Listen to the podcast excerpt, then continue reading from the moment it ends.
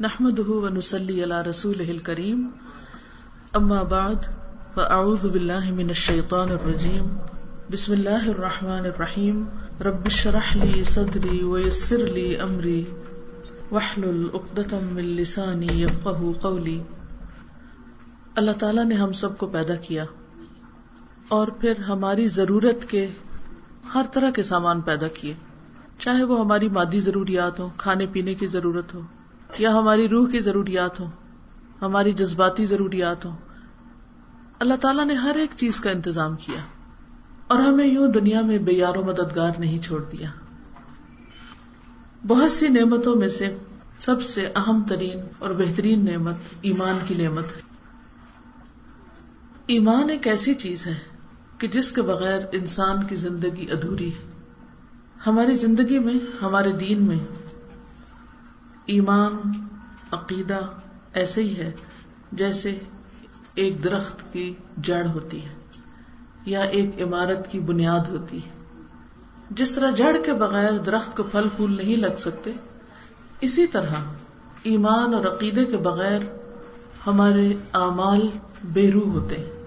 ان کے اوپر حقیقی معنوں میں پھل پھول نہیں لگتے۔ آج کل ماڈرن دنیا میں ایک ٹرم ہے پروڈکٹیو ہونا۔ مشینیں تو پروڈکٹس بناتی ہی ہیں، لیکن انسانوں سے بھی یہ توقع رکھی جاتی ہے کہ وہ اپنی زندگی میں پروڈکٹیو انسان ہو یعنی پروڈکٹیو رول پلے کریں۔ کہ جو بھی انسان دنیا میں آیا ہے، وہ کچھ کر کے جائے۔ تو ہر انسان اپنے طور پر کچھ نہ کچھ کرتا ہے۔ لیکن بہت دفعہ وہ بہت کچھ کر کے بھی مطمئن نہیں ہوتا، پرسکون نہیں ہوتا۔ اس کے اندر ایک ویکیوم ہوتا ہے۔ ایک خلا ہوتا ہے، ایک بے چینی ہوتی استراب ہوتا ہے، پریشانی ہوتی کہ کہیں کچھ کمی ضرور ہے۔ وہ کمی کس چیز کی ہوتی وہ کمی ہوتی ہے اس یقین کی، اعتماد کی۔ اس دنیا میں بہت سے لوگ موسٹ پروڈکٹیو ہوتے ہوئے بھی، زندگی کا ایک ایک دن بہت اچھے طریقے سے گزارتے ہوئے بھی مطمئن نہیں ہوتے، پرسکون نہیں ہوتے۔ ان کی زندگی میں ایک کمی ہوتی ہے۔ جس کو وہ خود محسوس بھی کرتے ہیں اور جس کا وہ ذکر بھی کرتے ہیں، اظہار بھی کرتے ہیں کہ سب کچھ کر کے بھی تسلی نہیں۔ تو اس کی بنیادی وجہ کیا ہوتی؟ اس کی بنیادی وجہ ایمان میں نقص، عقیدے میں کمزوری، اپنے آغاز اور اپنے انجام کے بارے میں۔ اور انجام میں بھی اس دنیا کا انجام نہیں، اس دنیا کے بعد کی زندگی کے بارے میں صحیح معلومات کا نہ ہونا ہے۔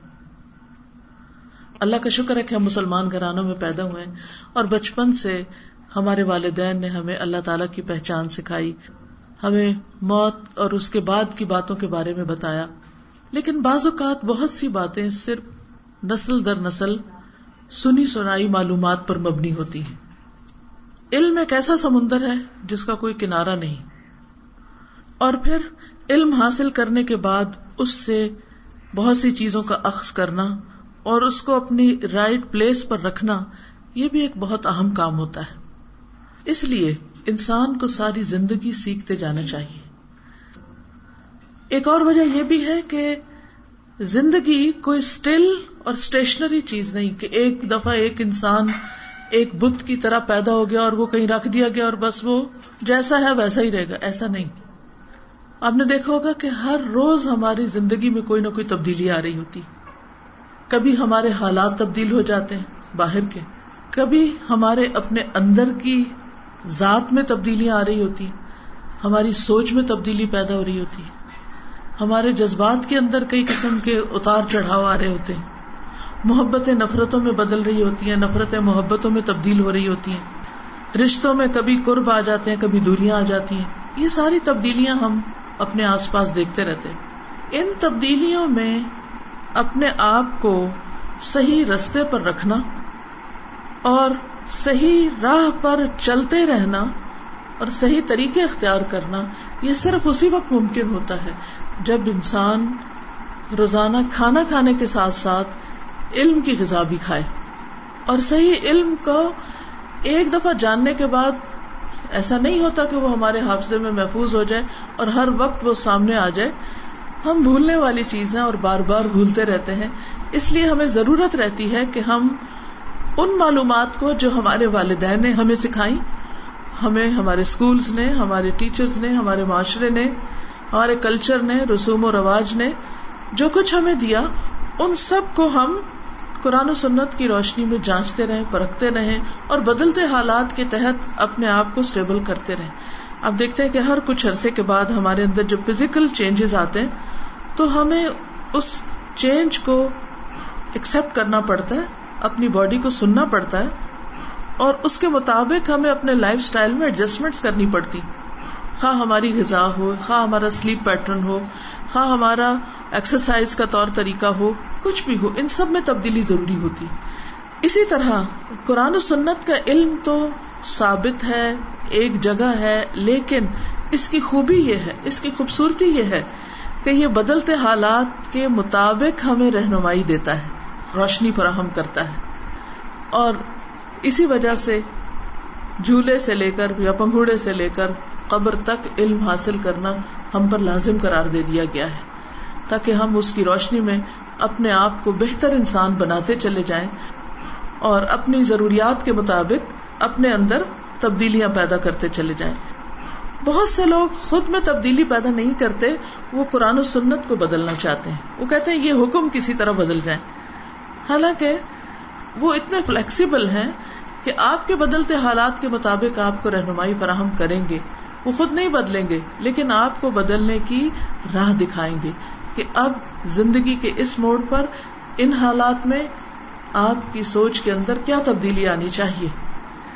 بہرحال، آج میں کچھ چیزیں عقیدے کے اعتبار سے آپ کے سامنے دہراؤں گی اور اس کی غرض یہی ہے کہ جو کچھ ہم جانتے ہیں، اس جانے ہوئے کو مزید ایک دفعہ اور چمکا لیں یا اس کی روشنی میں مزید اپنے علم کو تازہ کر لیں تاکہ ہم ایک نئے جذبے کے ساتھ اللہ سبحان تعالی کی طرف بڑھ سکیں۔ عقیدہ کا لفظ جو ہے، یہ عقد سے ہے، گرا لگانا۔ جیسے آپ دیکھیں دھاگوں میں یہ گرا لگا دی جاتی نا۔ اور جب یہ گرا لگتی ہے تو اس میں دو طرف کی چیز ہوتی۔ ایک تو انسان کا دل ہوتا ہے کیونکہ عقیدے کی جو جگہ ہے وہ دل ہے۔ اور دوسری طرف وہ عقائد ہیں یا وہ نظریات ہیں جن کی انسان اپنے دل کے ساتھ گرا لگاتا ہے۔ یعنی دل یا ضمیر کے ساتھ اس علم کی گرا لگانا اور اس کے اوپر پکا یقین کر لینا اور اس کو تھام لینا، کیونکہ عقیدہ کا تعلق دل کے ساتھ ہوتا ہے۔ اور دل کسی چیز پر جب ایمان لے آتا ہے، جب اس پر یقین کر لیتا ہے، اور جب اس کو سچا مان لیتا ہے، تو اسی کیفیت کا نام عقیدہ ہوتا ہے۔ اور شرعی اصطلاح میں اللہ سبحان و تعالی فرشتوں، رسولوں، کتابوں، آخرت، اچھی اور بری تقدیر پر ایمان لانا اس کو عقیدہ کہتے ہیں، اور انہیں ایمان کے ارکان بھی کہا جاتا ہے۔ یعنی پلرز آف فیتھ جنہیں ہم سب بولتے ہیں۔ ان پلرز آف فیتھ میں جو سب سے پہلی چیز ہے، وہ اللہ سبحان و تعالی پر ایمان ہے اور اس کو ایک ماننا ہے یعنی توحید ہے۔ ایک مرتبہ حضرت معاذ رضی اللہ تعالیٰ عنہ نبی صلی اللہ علیہ وسلم کے ساتھ ایک گدھے پہ سوار ہو کے کہیں جا رہے تھے۔ وہ کہتے ہیں کہ آپ جس پہ سوار تھے، میں آپ کے پیچھے بیٹھا ہوا تھا۔ اس گدھے کا نام افیر تھا۔ آپ نے فرمایا اے معاذ، کیا تمہیں معلوم ہے کہ اللہ تعالی کا حق اپنے بندوں پر کیا ہے؟ یعنی جو ہمارا کریٹر ہے، جو ہمارا خالق ہے، اس کا ہم پر حق کیا ہے؟ وہ ہم سے کیا چاہتا ہے؟ اس نے جو ہمیں سب کچھ دے رکھا ہے، تو ہمیں واپس اس کے ساتھ کیسا معاملہ کرنا ہے؟ اور بندوں کا حق اللہ تعالیٰ پر کیا ہے؟ یعنی جب ہم اس کے ساتھ وہ معاملہ رکھیں، تو پھر اللہ تعالیٰ جواباً ہمارے ساتھ کیا کرے میں نے ارض کیا، اللہ اور اس کا رسول ہی زیادہ جانتے ہیں۔ آپ نے فرمایا، اللہ تعالیٰ کا حق اپنے بندوں پر یہ ہے کہ اس کی عبادت کریں اور اس کے ساتھ کسی کو شریک نہ ٹھہرائے کیونکہ کریٹر ایک ہے اور باقی سب کریشن ہے۔ اور ہم بھی ون آف دا کریشن تو ہمیں کیا کرنا ہے؟ اپنے کریٹر کو، اپنے رب کو، خالق، مالک کو ایک ماننا ہے۔ اور جو کچھ اس نے بنایا ہے کسی بھی چیز کو درجے میں اس کے برابر قرار نہیں دینا کسی بھی چیز کو اور بندوں کا حق اللہ تعالیٰ پر یہ ہے کہ جو بندہ اللہ کے ساتھ کسی کو شریک نہ ٹھہرائے اللہ اس کو عذاب نہ دے تو یہ پہلا سبق ہے جو ہمیں معلوم ہونا چاہیے کہ ہم صرف ایک اللہ کی عبادت کریں اور پھر اللہ سبحان و تعالیٰ ہمیں اس آخرت کے عذاب سے بچا لے جو ان لوگوں کے لیے ہے جو اپنے خالق کا حق یا اس کی عبادت کا طریقہ نہیں جانتے یا اس کی عبادت کو مانتے نہیں۔ اور یہ ایک بہت ہی آسان ترین مطالبہ ہے۔ اس میں کچھ مشکل نہیں کہ انسان اپنے رب کو ایک مانے، کیونکہ پوری کائنات کا دین یہی ہے۔ ہر چیز اپنے خالق کو پہچانتی بھی ہے اور اس کو ایک مانتی ہے۔ اس کے ساتھ کسی اور کو شریک نہیں ٹھہراتی۔ پھر آپ دیکھیے کہ جتنے بھی ہمارے اعمال ہیں، ان سب کی قبولیت کا دار و مدار اس پر ہے کہ ہم رب کو ایک مانے۔ اگر کوئی شخص شرک کرتا ہے، تو اس کا کیا کرایا سب کچھ ضائع ہو جاتا ہے۔ کیونکہ وہ اس رب کے لیے نہیں ہوتا، کسی اور کے لیے ہوتا ہے۔ تو پھر رب کے پاس اس کی جزا نہیں۔ رب یہی کہے گا کہ جاؤ، جس کے لیے کیا تھا وہ کام، اسی سے اپنی جزا لو۔ عبداللہ بن مسعود کہتے ہیں کہ ایک شخص تھا جس نے توحید کے علاوہ کبھی کوئی نیک کام نہیں کیا تھا۔ اس کی موت کا وقت قریب آیا تو اس نے اپنے اہل خانہ سے کہا، جب میں مر جاؤں تو مجھے پکڑ کے جلا دینا، جب کوئلہ بن جاؤں تو اسے پیسنا، پھر جس دن تیز ہوا چل رہی ہو، اس کا کچھ حصہ ہوا میں اڑا دینا، کچھ حصہ سمندر میں بہا دینا۔ تو اس کے گھر والوں نے ایسا ہی کیا۔ لیکن پھر بھی وہ اللہ کے قبضے میں تھا، کیونکہ اللہ سبحان و تعالیٰ نے ہوا کے فرشتوں کو حکم دیا، وہ ایک ایک ذرہ اکٹھا کر کے لے آئے۔ پانی کے فرشتوں کو حکم دیا، وہ پانی میں سے ایک ایک ذرہ نکال کے لے آئے۔ تو اللہ تعالیٰ نے اس سے پوچھا کہ تجھے کس چیز نے اس پہ مجبور کیا تھا؟ تو اس نے ارض کیا، آپ کے خوف نے یعنی صرف تجھ سے ڈر۔ اس پر اللہ تعالیٰ نے اس کی بخش فرما دی، اس کو معاف کر دیا۔ یعنی اگر انسان گناگار بھی ہے، اگر انسان کے اندر کوئی بہت بڑے بڑے نیک عمل نہیں بھی ہے، لیکن اگر اس کے اندر شرک نہیں، تو باقی گناہ معاف ہو سکتے ہیں۔ کیونکہ قرآن مجید میں اللہ تعالیٰ کیا فرماتے کہ ان اللہ لا یغفر ان یشرک به ویغفر ما دون ذلك لمن یشاء۔ اللہ اس بات کو معاف نہیں کرے گا کہ اس کے ساتھ کسی کو شریک ٹھہرایا جائے، لیکن اس کے علاوہ جس کو چاہے گا معاف کر دے گا۔ اب اس بات سے بعض لوگ یہ کہتے ہیں کہ ٹھیک ہے، جو جی چاہے کر دو، معاف تو ہو ہی جائے گا۔ ہمیں کوئی گارنٹی نہیں، ہمیں نہیں پتا، کیونکہ آخری فیصلہ پھر اللہ تعالی کے ہاتھ میں کہ جس کو چاہے معاف کر دے۔ اللہ ہمیں ان لوگوں میں شامل کر دے کہ جن کے لیے اس کی مغفرت کا فیصلہ ہو جائے، جن کو وہ معاف کر دے، کیونکہ دن رات خطائیں کرنے والے انسان ہیں گناگار لوگ ہیں۔ لیکن اللہ کی رحمت ہر چیز پر وسیع ہے، لیکن اللہ کی رحمت پانے کے لیے بہت ضروری ہے کہ ہم کیا کریں، اس کو ایک مانے اگر توحید خالص ہو گئی، تو باقی چیزوں سے انشاء اللہ نجات ہو جائے گی۔ تو سب سے پہلی چیز پھر جس کی ڈیفینیشن سمجھنے کی ضرورت ہے، وہ ہے ایمان۔ کہ ایمان ہے کیا چیز؟ یا اللہ پر ایمان لانے کا مطلب کیا ہے؟ ایمان کا جو لفظ ہے، وہ امن سے نکلا ہے۔ اور امن کس کو کہتے ہیں؟ پیس کو۔ امن۔ تو اسی سے لفظ امانت بھی نکلا ہے۔ جو ہم امانت اور خیانت کے لفظ بولتے رہتے۔ اور یہ خیانت کے بالکل برعکس ہے، امانت کا لفظ۔ اور امانت کا جو لفظی معنی ہوتا ہے وہ ہے دل کا سکون۔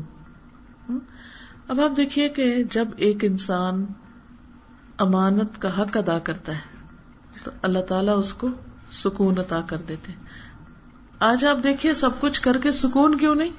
کیونکہ وہ ایمان خالص نہیں ہے اندر۔ ایمان کے اندر وہ امانت نہیں ہے۔ پھر ایمان کا معنی تصدیق بھی ہوتا ہے اور یہ امان سے لیا گیا جو خوف کے برعکس ہے۔ تو جہاں تک ایمان کا تعلق ہے، اس کی ضد کفر ہے۔ اب آپ دیکھیے، امن، امانت، امان اور بیچ میں دل کا سکون اور اسی طرح خوف سے خالی، کیونکہ جو لوگ حقیقی معنوں میں سچا ایمان لے آتے ہیں، پھر ان کے لیے نہ کوئی خوف ہے اور نہ کوئی غم ہے۔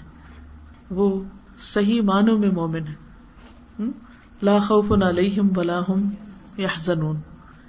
یہی ہم سے مطلوب ہے کہ ہم انکار کی روش چھوڑ کر، کفر کی روش چھوڑ کر ایمان کی روش اختیار کریں اور اللہ تعالی پر سچے دل سے ایمان لائیں، اس کو مان لیں، اس پر یقین رکھیں۔ ابو حرارا کہتے ہیں کہ رسول اللہ صلی اللہ علیہ وسلم سے دریافت کیا گیا، کون سا عمل سب سے افضل ہے؟ یعنی جتنے بھی ہم کام کرتے ہیں نا، جو کچھ بھی کرتے ہیں، ان میں سب سے اعلیٰ ترین کام کون سا ہے؟ ٹاپ آف دا ہل سب سے اونچا عمل۔ فرمایا، اللہ اور اس کے رسول پر ایمان لانا۔ اسی لیے جو شخص مسلمان ہوتا ہے، نیو مسلم ہوتا ہے، نئے سرے سے ایمان لے آتا ہے، قبول کر لیتا ہے، تو اس کے پچھلے سارے گنا معاف ہو جاتے ہیں۔ کیونکہ اس نے ایک ایسا عمل کیا کہ جس کی برکت سے اس کی ساری برائیاں اسے دھل گئی اس سے آپ اس کے بڑا ہونے اور اس کے افضل ترین ہونے کا اندازہ لگا سکتے ہیں کہ ایک ایسی چیز جس کی وجہ سے ساری برائیوں کی صفائی ہو جائے۔ اچھے اچھے کام اور بھی بہت سے۔ اچھا اخلاق برتنا، لوگوں کی خدمت کرنا۔ سب چیزیں اچھی ہیں۔ لیکن ان سب میں سب سے اوپر جو چیز ہے وہ ایمان ہے، کیونکہ باقی عمل قبول اس وقت ہوں گے جب ایمان ہوگا۔ مثلاً دور جاہلیت میں ایک شخص تھا، ابن جدان وہ بہت سلا رحمی کرتا، مسکینوں کے حق ادا کرتا، غریبوں کا بڑا خیال کرتا، لوگوں کو خوب کھانے کھلاتا۔ تو حضرت عائشہ نے نبی صلی اللہ علیہ وسلم سے پوچھا کہ کیا اس کے لیے کوئی اجر ہوگا؟ یعنی اتنے نیک کام اس نے کیے، اتنی بچیوں کو زندہ درگور ہونے سے بچایا اور بہت سے چیریٹی کے کام کیے۔ تو آپ نے فرمایا، اس نے ایک دن بھی یہ نہیں کہا کہ اے میرے رب، مجھے معاف کر دینا جس دن قیامت قائم ہو۔ یعنی اس کا آخرت پر ایمان نہیں تھا۔ چونکہ ایمان نہیں تھا، اس لیے اس کے یہ سارے کام ضائع ہو گئے۔ آج بھی بہت سے لوگ یہ سوال کرتے ہیں کوئی پرٹیکولر فگر کا نام لیتے ہیں، کبھی کسی کا، کبھی کسی کا۔ کہ اتنے انہوں نے بڑے بڑے کام کیے انسانیت کی خدمت کے، فلاح و بہبود کے۔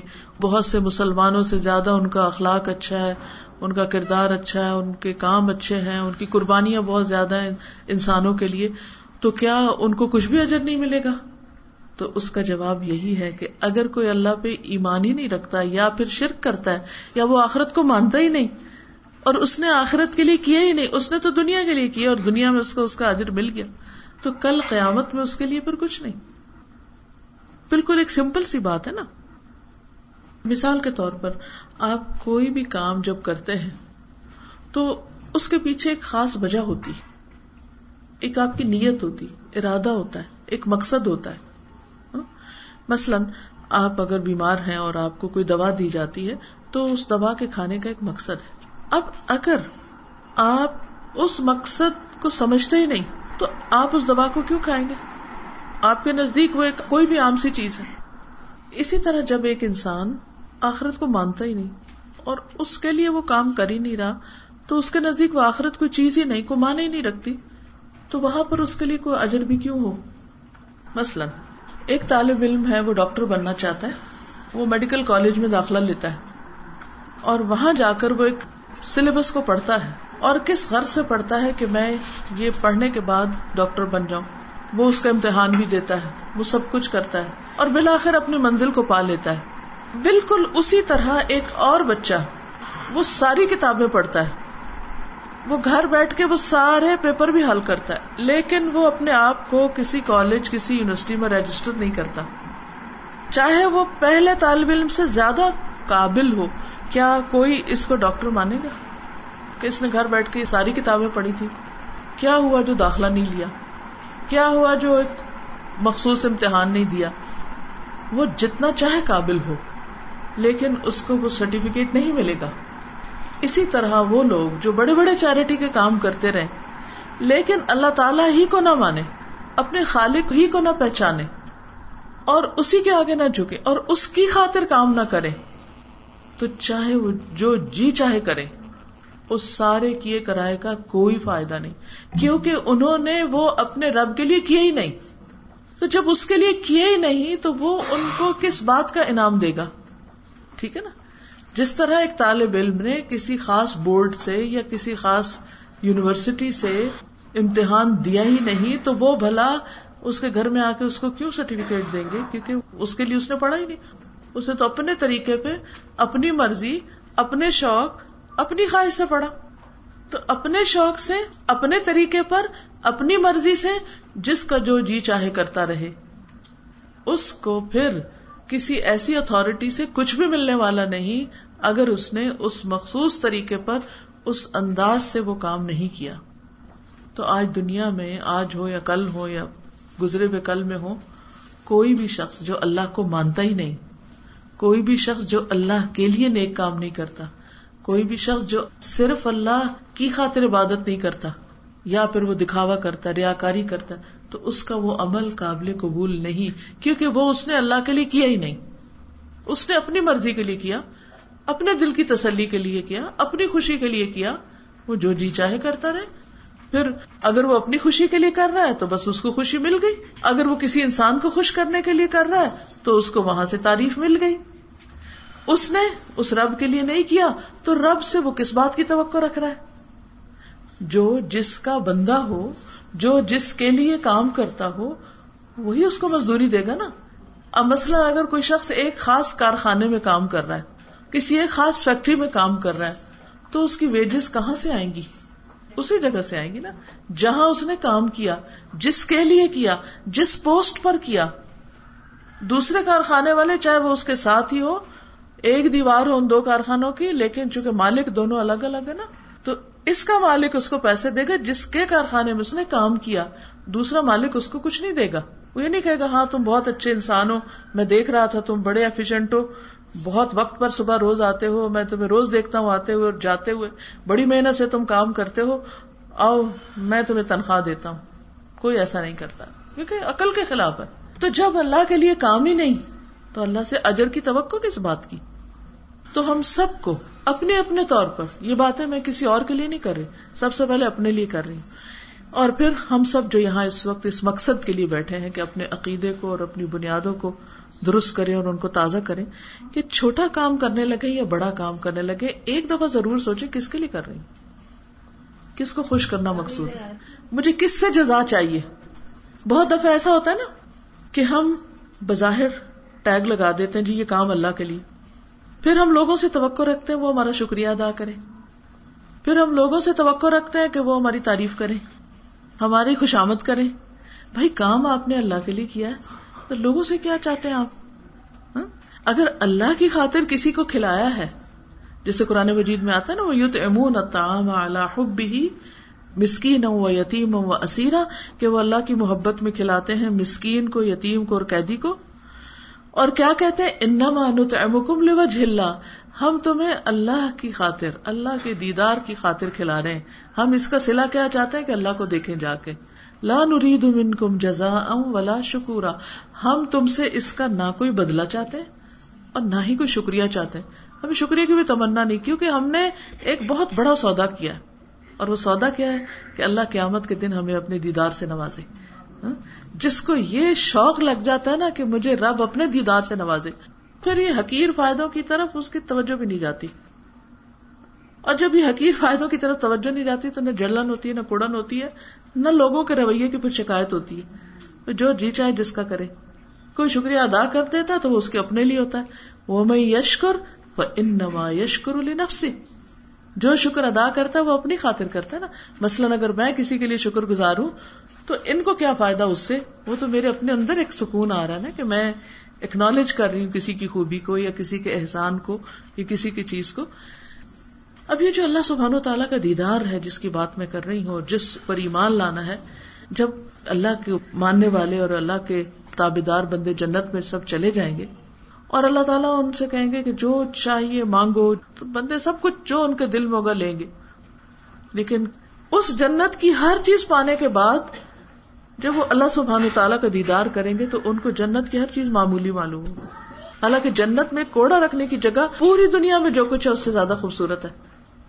تو اب سوچیے وہ کیا لذت ہوگی، وہ کیا خوشی ہوگی، وہ کیا راحت ہوگی کہ جس کا کوئی انسان تصور ہی نہیں کر سکتا۔ اول تو جنت بھی کوئی امیجن دنیا میں نہیں کر سکتا، تو پھر جنت میں جا کے اس سے بھی اعلیٰ ترین چیز کہ وہ رب راضی ہو جائے۔ یہ ہے خالص توحید کہ اس رب کی رضا کے لیے کام کرنا کہ وہ دیکھ رہا ہے، وہ میرا نگران ہے۔ ان اللہ کا نا علیکم رقیبہ اور جب اس نے دیکھ لیا، جب وہ خوش ہو گیا، تو مجھے سب کچھ مل گیا۔ کیوں؟ ہم لوگوں سے کیا توقع رکھتے کہ یہ میرے کام آئیں گے؟ اب بھلا آپ دیکھیے کہ لوگ بھی صرف اس وقت کام آتے ہیں جب اللہ ان کے دل میں آپ کے لیے کچھ ڈالتا ہے۔ ورنہ ماں باپ بھی کام نہیں آ سکتے۔ کتنے ہی مرحلے زندگی میں ایسے ہوتے ہیں کہ جب آپ ان سے توقع رکھتے ہیں، اپنے شوہر سے توقع رکھتے ہیں، اپنے بچوں سے توقع رکھتے ہیں، ہر وہ چٹی نہ کر جاتے ہیں۔ اور آپ حیران ہوتے ہیں کہ یہ کیا ہو گیا ان کو؟ یہ میرے ماں باپ ہیں، یہ میرے بچے ہیں، یہ میرے بہن بھائی ہیں میری اس دکھ تکلیف میں مجھے پوچھا بھی نہیں انہوں نے۔ اچھا اس کے بعد ہمیں رنج و غم کے دورے پڑنے لگتے ہیں پھر۔ کیونکہ ہماری ساری توقعات لوگوں پر تھی۔ کیونکہ ہم نے جو احسان کیا تھا، وہ اس لیے کیا تھا کہ یہ میرے کام آئیں گے۔ اور وہ تو چل بسے کوئی بھی نہیں کام آ رہا۔ تو اس لیے اللہ سبحان تعالیٰ نے ہمیں بندوں کی غلامی سے نکالنے کے لیے، ہمیں خوف اور رنج سے نکالنے کے لیے، ہمیں بندوں کے لیے نہیں، اپنی خاطر کام کرنے کی راہ دکھائی ہے۔ اور یہی ہے عملی زندگی میں اللہ پر ایمان کا مطلب۔ ہم کیا کرتے ہیں؟ ایمان ایک طرف رکھ لیتے ہیں، ہم کہتے ہیں نہیں، ہم مانتے ہیں اللہ کو۔ بھائی کیا مانتے ہیں اس کو؟ کیا اس کی اہمیت اور مقام ہے تمہاری زندگی میں؟ اگر مانتے ہو تو کیا مانو اس کو کہ اسی نے مجھے بنایا ہے؟ کیا مانو اس کو؟ وہی مجھے روزی دیتا ہے۔ میری رسک روزی اس کے ہاتھ میں۔ کیا مانو کہ مجھے دکھ، تکلیف، بیماری کچھ بھی ہوگی، وہ میرے کام آئے گا۔ حضرت ابراہیم علیہ السلام نے کیا کہا تھا؟ وہ یسقینی وہ ادا مرد تو فہوا یشفینی۔ وہی مجھے کھلاتا ہے، وہی مجھے پلاتا ہے۔ اور جب میں بیمار ہوتا ہوں، وہی مجھے شفا دیتا ہے۔ کس طرح؟ کہ وہی بندوں کے دل میں ڈالتا ہے کہ تم اس طرح اس کی مدد کرو۔ مثلاً ایک ڈاکٹر کو وہی سجاتا ہے کہ اس مریض کے لیے یہ دوا سجیسٹ کرو۔ اس کو یہ بتاؤ، یہ رہنمائی وہاں سے آتی، وہاں سے آتی۔ ورنہ وہی ڈاکٹر ہوتا ہے کہ اسی کے ہاتھ سے پیشنٹ چل بستا ہے۔ اگر شفا اس کے ہاتھ میں ہوتی تو پھر کبھی وہ خطا نہ کرتا۔ لیکن وہ اللہ کا فیصلہ ہوتا ہے نا، وہ کبھی اس طرف ہو جاتی چیز اور کبھی اس طرف ہو جاتی۔ تو اللہ پر ایمان کا مطلب یہ ہے کہ ہم اسی کو اپنا سب کچھ مانے اور جو کچھ ہمیں مل رہا ہے، یہ سمجھے کہ سب اسی کی طرف سے آ رہا ہے، وہی دے رہا ہے، اسی کے عزن سے مل رہا ہے۔ اگر کوئی دکھ، تکلیف ہماری زندگی میں آ گئی تو وہی فریادیں سننے والا ہے۔ اب آپ دیکھیے کہ لوگوں نے ناسمجھی کی وجہ سے بندوں کو اپنا فریاد رس بنا رکھا۔ جب کوئی تکلیف ہوتی ہے تو کسی قبر پہ چلے جاتے ہیں۔ کسی مزار پہ پہنچ جاتے ہیں۔ جو بےچارے خود مر کے زمین میں جا چکے ان سے مانگتے کہ آپ ہمارے لیے کچھ کریں۔ اگر وہ کچھ کر سکتے ہوتے، تو وہ خود وہاں کیوں لیٹے ہوئے ہوتے؟ وہ تو باہر نکل کے کسی تخت پہ بیٹھتے۔ وہ وہاں تو نہیں جاتے۔ کس کو وہاں جانا پسند ہے؟ کسی کو بھی نہیں۔ وہاں صرف وہی جاتا ہے یعنی زمین کے نیچے وہی جاتا ہے جو انتہائی بے بس ہو۔ آپ دیکھیے کہ لوگ بیسمنٹ میں بیٹھنا پسند نہیں کرتے، رہنا پسند نہیں کرتے۔ اگر آپ کا گھر ہو تو آپ اپنا بیڈ روم بیسمنٹ میں نہیں بنائیں گے جا کے۔ کیا کہیں گے؟ بہت سے لوگ کہتے کہ نہیں جی دم گھٹتا ہے ہمارا۔ آپ عالی شان بیسمنٹ بنا کے وہاں وہ بیکار چھوڑ دیتے ہیں اس کو۔ تو کیا مرنے کے بعد قبر میں جانا آسان کام ہے؟ اور جب کوئی قبر میں چلا جائے تو وہاں جا کے اس کے اختیارات کہاں سے مل گئے؟ کہاں سے اس کے پاس ساری طاقتیں آ گئی کہاں سے وہ لوگوں کی بگڑی بنانے لگ گیا کہاں سے وہ کسی کی فریاد رسی کرنے لگ گیا یہ کس قدر نہ سمجھی کی بات ہے؟ لیکن ہمارے اچھے، بھلے، پڑھے لکھے، سمجھدار لوگ یہ سب کچھ کر رہے ہیں۔ انتہائی نہ سمجھی کی بات ہے۔ ہاں؟ کیوں؟ اللہ پر یقین نہیں رہا کہ وہ کچھ کرے گا۔ اس پر اعتماد نہیں۔ اس نے تو خود فرمایا کہ وقال ربو کو مدعونی استجب لکم۔ تمہارا رب کہتا ہے، بندو، مجھ سے مانگو، مجھ سے دعا کرو۔ میں تمہاری دعا قبول کروں گا، میں تم کو جواب دوں گا۔ ہم کہتے نہیں، ہماری کہاں سنی جائے گی؟ نہیں، اللہ تعالیٰ فرماتے ہیں، اگر تمہارے گناہ آسمان کے کناروں تک پہنچ جائیں، ہم کہتے ہیں نا، ہم بڑے گناہ گار بندے اور ہمیں ضرورت ہے ان کے پاس اس لیے جانے کی کہ وہ نیک ہے وہ ہماری سفارش کریں گے۔ اہل جاہلیت بھی یہ کہتے تھے مان اللہ ذلفا ہم ان کی عبادت اس لیے کرتے ہیں کہ یہ ہمیں اللہ کے قریب کر دے یا ہمارے اللہ کے قرب کا ذریعہ یہ بت بنے۔ تو ان کے بت کھڑے تھے، ہمارے لیٹے ہوئے۔ بہرحال اب آپ دیکھیے کہ جب ہم اللہ سبحان و تعالی کو چھوڑ کر کسی اور کے در پہ جا بیٹھتے اور اللہ تعالیٰ پکار رہے ہیں کہ اے میرے بندے، اگر تیرے گناہ زمین کے کناروں تک پہنچ جائے ساری زمین کو بھر دے آسمان کے کناروں تک جا پہنچے، پھر بھی اگر تم مجھ سے بخش مانگو گے تو میں تمہیں بخش دوں گا۔ اے دن کے گناہ گار تو پلٹا، میں تجھے معاف کر دوں گا۔ اے رات کے گناہ گار تو پلٹا، تجھے معاف کر دوں گا۔ کوئی دن میں گناہ کرتا ہو یا رات کو کرتا ہو، یا چھوٹے گناہ ہو یا بڑے گناہ ہو اللہ کے سوا کوئی نہیں جو معاف کر سکے۔ قرآن پاک میں اللہ تعالیٰ فرماتے وہ میں الذنوب الا اللہ، کون ہے جو گناہ معاف کر سکتا ہو مگر اللہ۔ تو ہم جو بھی کچھ کر چکے ہوں، جب سچے دل سے اس کی طرف لوٹیں گے نا، تو وہ کسی کے آگے ذکر بھی نہیں کرے گا اس نے فلاں فلاں گنا کیے ہوئے۔ بندوں کو جا کے بتاتے وہ کہیں نہ کہیں ہمارے راز کھول دیتے ہیں۔ کہیں نہ کہیں ہمیں شرمندہ کر دیتے ہیں۔ کیونکہ جب انسان کے دل پہ گناہوں کا بوجھ ہوتا ہے نا، تو اس کا دل چاہتا ہے وہ کسی کے ساتھ شیئر کرے۔ کوئی اس کو راہ دکھائے۔ تو ایسے میں پھر اللہ ہی کے پاس جانا چاہیے۔ اسی کے آگے رونا چاہیے۔ اسی کے آگے سجدے میں پڑ جانا چاہیے۔ اسی سے دعائیں مانگنی چاہیے۔ تو یہ ہے ایمان کا مقصد۔ کہ اللہ پر اتنا بھروسہ ہو، اتنا یقین ہو، ایسا توکل ہو کہ انسان کہ کہ جو کچھ کرنا بس اسی نہیں کرنا ہے۔ کسی اور نے نہیں کرنا۔ کیونکہ جس کے اوپر ہم توقع رکھتے ہیں نا، وہ انسان کرے گا۔ اس کی بھی وہی کرتا ہے۔ اس کے لیے بھی وہی خالق ہے۔ اس کو بھی وہی روزی دے رہا ہے۔ تو تم بندے کو رازق سمجھتے ہو۔ جس کا رازق اللہ ہے۔ تو اگر اس کا رازق اللہ ہے تو اللہ تمہارا رازق نہیں ہو سکتا۔ تمہارا بھی وہی رازق ہے۔ تمہارے لیے بھی رستے وہی کھولے گا۔ تو جب ہمارے اس یقین میں کمی ہوتی ہے نا، پھر ہماری دعائیں ڈیلی ڈالی ہو جاتی ہیں۔ پھر ہمارے اوپر مایوسی کے دورے پڑنے لگتے ہیں۔ پھر ہم اللہ سے دور ہونے لگتے ہیں۔ پھر ہمارے دلوں پہ غفلت آنے لگتی ہے۔ پھر ہم کوئی اور رستے تلاش کرنے لگتے ہیں اور یہی سے شیطان اچکتا اور شرک کروا دیتا ہے۔ اور انسان کو اللہ کے در سے مایوس کر کے بندوں کے اوپر توکل کراتا ہے۔ اور پھر جب انسان بندوں سے توقع رکھ بیٹھتا ہے، ان پہ بھروسہ کرتا ہے، تو اس کا نقصان کیا ہوتا ہے؟ پھر انہیں سے ڈرنے لگتا ہے انہیں سے سب سے زیادہ محبت کرنے لگتا ہے انہیں سے امیدیں رکھنے لگتا ہے اور سب کیا کرا بگڑ جاتا ہے۔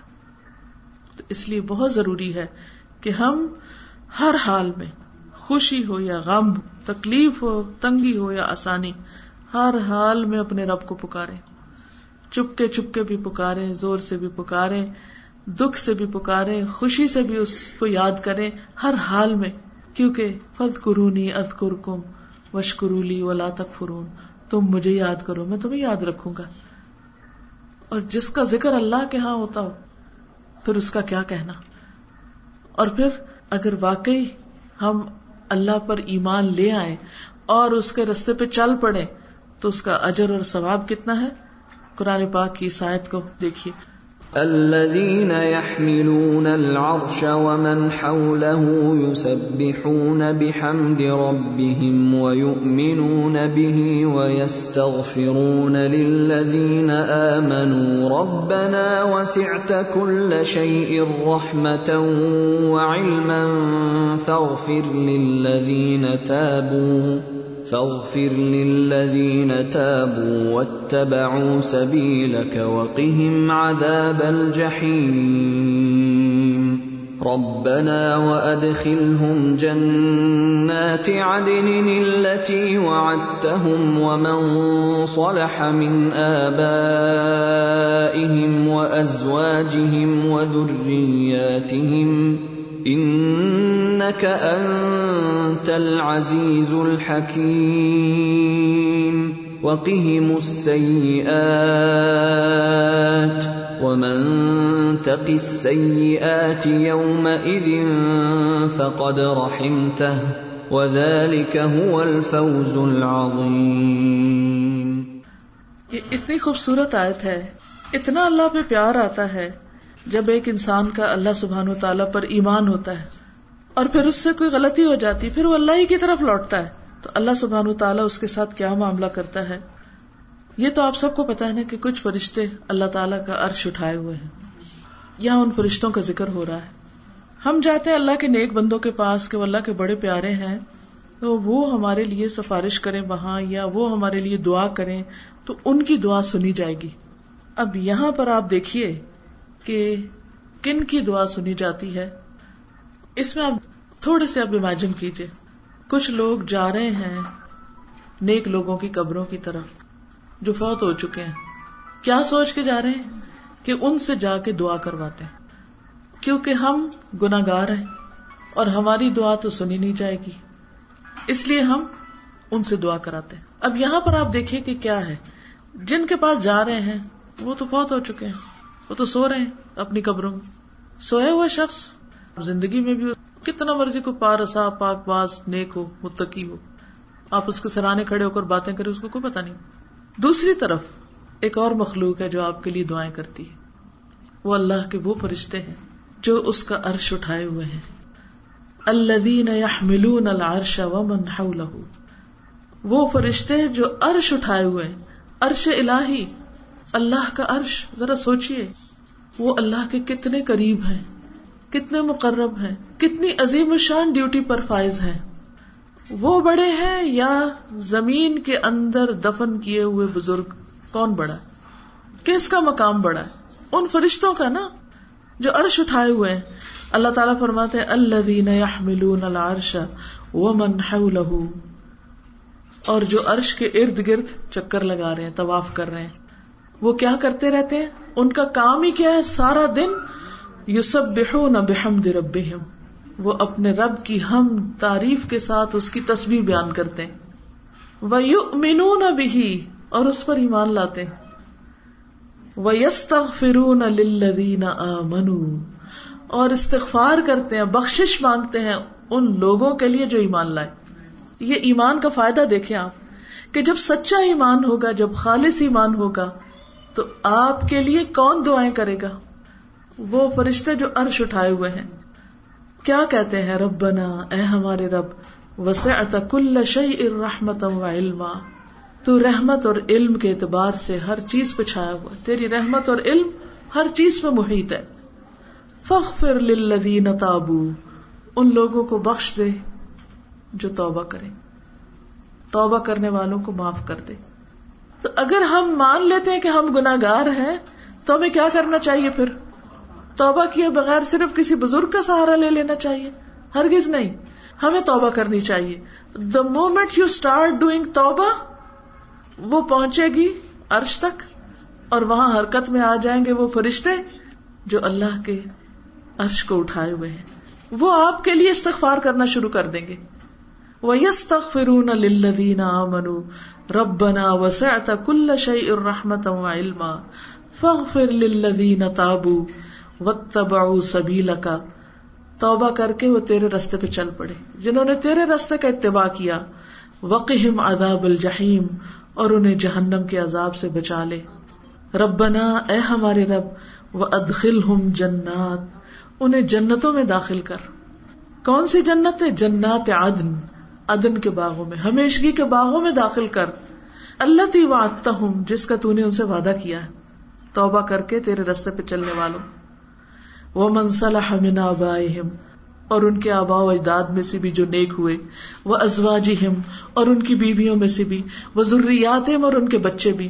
ان کے ماں باپ، ان کی بیویاں، ان کے شوہر، ان کے بچے جو جو نیک ہیں، ان سب کو داخل کر۔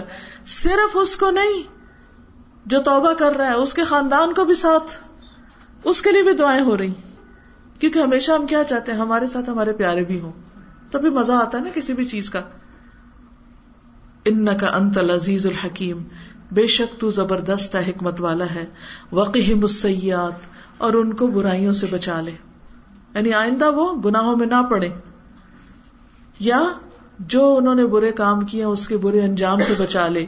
وہ منتق سیات یوم ادن اور جس کو تو نے اس دن برے انجام سے بچا لیا، فقد رحم تہ پس تحقیق تو نے اس پر رحم فرمایا۔ تیری ان پہ رحمت ہو گئی۔ وَذَلِكَ هُوَ الْفَوْزُ الْعَظِيمُ اور یہ ہے دراصل بہت بڑی کامیابی، اصل کامیابی یہ ہے۔ اس لیے ہم سب کو اپنے ایمان کی تجدید کرنے کی ضرورت ہے، اپنے رب کے ساتھ اپنا تعلق مضبوط کرنے کی ضرورت ہے۔ اور اس کے ساتھ کسی کو بھی شریک نہ ٹھہرائے نہ کسی زندہ بدھ کو، نہ کسی مرے ہوئے انسان کو، نہ کسی زندہ انسان کو جو ہمارے آس پاس رہتے ہیں اور جن کی خوشی کے لیے ہم خوشی سے مراد یہ کہ ان کے دلوں میں ہمارا کوئی مقام بن جائے۔ نہیں، اگر اللہ کے ہاں ہمارا مقام بن گیا نا، تو پھر آپ کو پتا کیا ہوتا ہے؟ جب ہم اللہ کی خاطر کام کریں گے نا، اللہ کی محبت میں، اب اس کا نتیجہ کیا ہے؟ اللہ تعالیٰ ہم سے محبت کرے گا۔ جب اللہ تعالیٰ بندے سے محبت کرتے ہیں، تو وہ جبریل کو بلاتے ہیں کہ جبریل ادھر آؤ، میں فلاں بندے سے محبت کرتا ہوں، تو بھی اس سے محبت کر۔ جبریل بھی اس سے محبت کرتے ہیں۔ پھر آسمان والوں میں ندا دیتے ہیں، پکارتے ہیں، اے آسمان والو، اللہ سبحان و تعالیٰ فلاں بندے سے محبت کرتا ہے، تم سب اس سے محبت کرو، وہ بھی محبت کرنے لگتے ہیں۔ پھر وہ محبت زمین پر اتار دی جاتی ہے۔ اب ایک طریقہ کیا تھا کہ ہم اس کو دکھا دکھا کے کام کریں کہ یہ ہم سے محبت کرے اور ایک یہ کہ ہم اپنے رب کی خاطر اچھے کام کریں کہ وہ ہم سے محبت کرے اگر اس کی محبت مل گئی، سمجھو سب کی محبت آپ کو مل جائے گی۔ محبتوں کی کمی نہیں رہے گی۔ لیکن اگر اس کے برعکس عام طور پر ہم جو طریقہ اختیار کرتے ہیں اس کا کیا ہوتا ہے؟ آپ میں سے اکثر لوگوں نے اس کو آزمایا ہوگا کہ آپ سال ہر سال بندوں کی چاکری کرتے رہتے ان کے ساتھ حسن سلوک کرتے رہتے ہیں۔ ان کے ساتھ اچھے معاملے کرتے رہتے ہیں۔ اپنا پیٹ کاٹ کے ان کو دیتے رہتے ہیں۔ اور ذرا سی آپ سے کوئی کوتا ہو جاتی ہے، ذرا سی ان کے مزاج کے خلاف کوئی بات ہو جاتی، وہ اگلا پچھلا سب بھول جاتے ہیں۔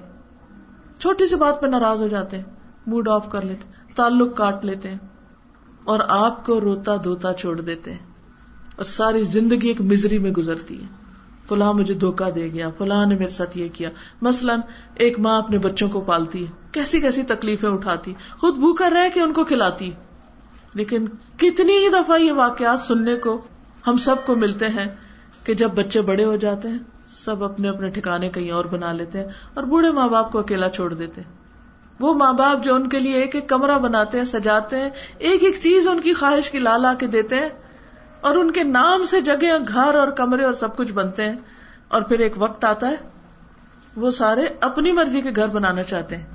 وہ اپنی مرضی کا علاقہ رہنے کے لیے چننا چاہتے ہیں۔ وہ اپنی مرضی سے اپنی لائف کو گزارنا چاہتے ہیں۔ وہ کہتے ہیں کہ ہمیں جینے دو، ہمیں بڑا ہونے دو، ہمیں میچور ہونے دو۔ ہماری لائف میں انٹرفیئر نہ کرو۔ لیٹ اس ڈسائڈ ہم اب بڑے ہو چکے ہیں۔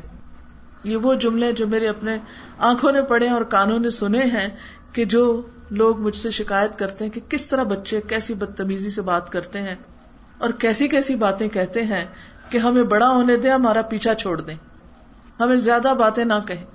ہم اپنی مرضی سے اپنی زندگی گزارنا چاہتے ہیں، اپنی مرضی سے رہنا چاہتے ہیں۔ یہ وہ بچے ہیں۔ جن کو تکلیف پہ تکلیف کے ساتھ پیٹ میں رکھا، تکلیف کے ساتھ جنم دیا، تکلیفیں اٹھا اٹھا کے ان کو پروان چڑھایا، ان کے لیے راتوں کو دعائیں مانگی، دن کو تکلیفیں اٹھائی۔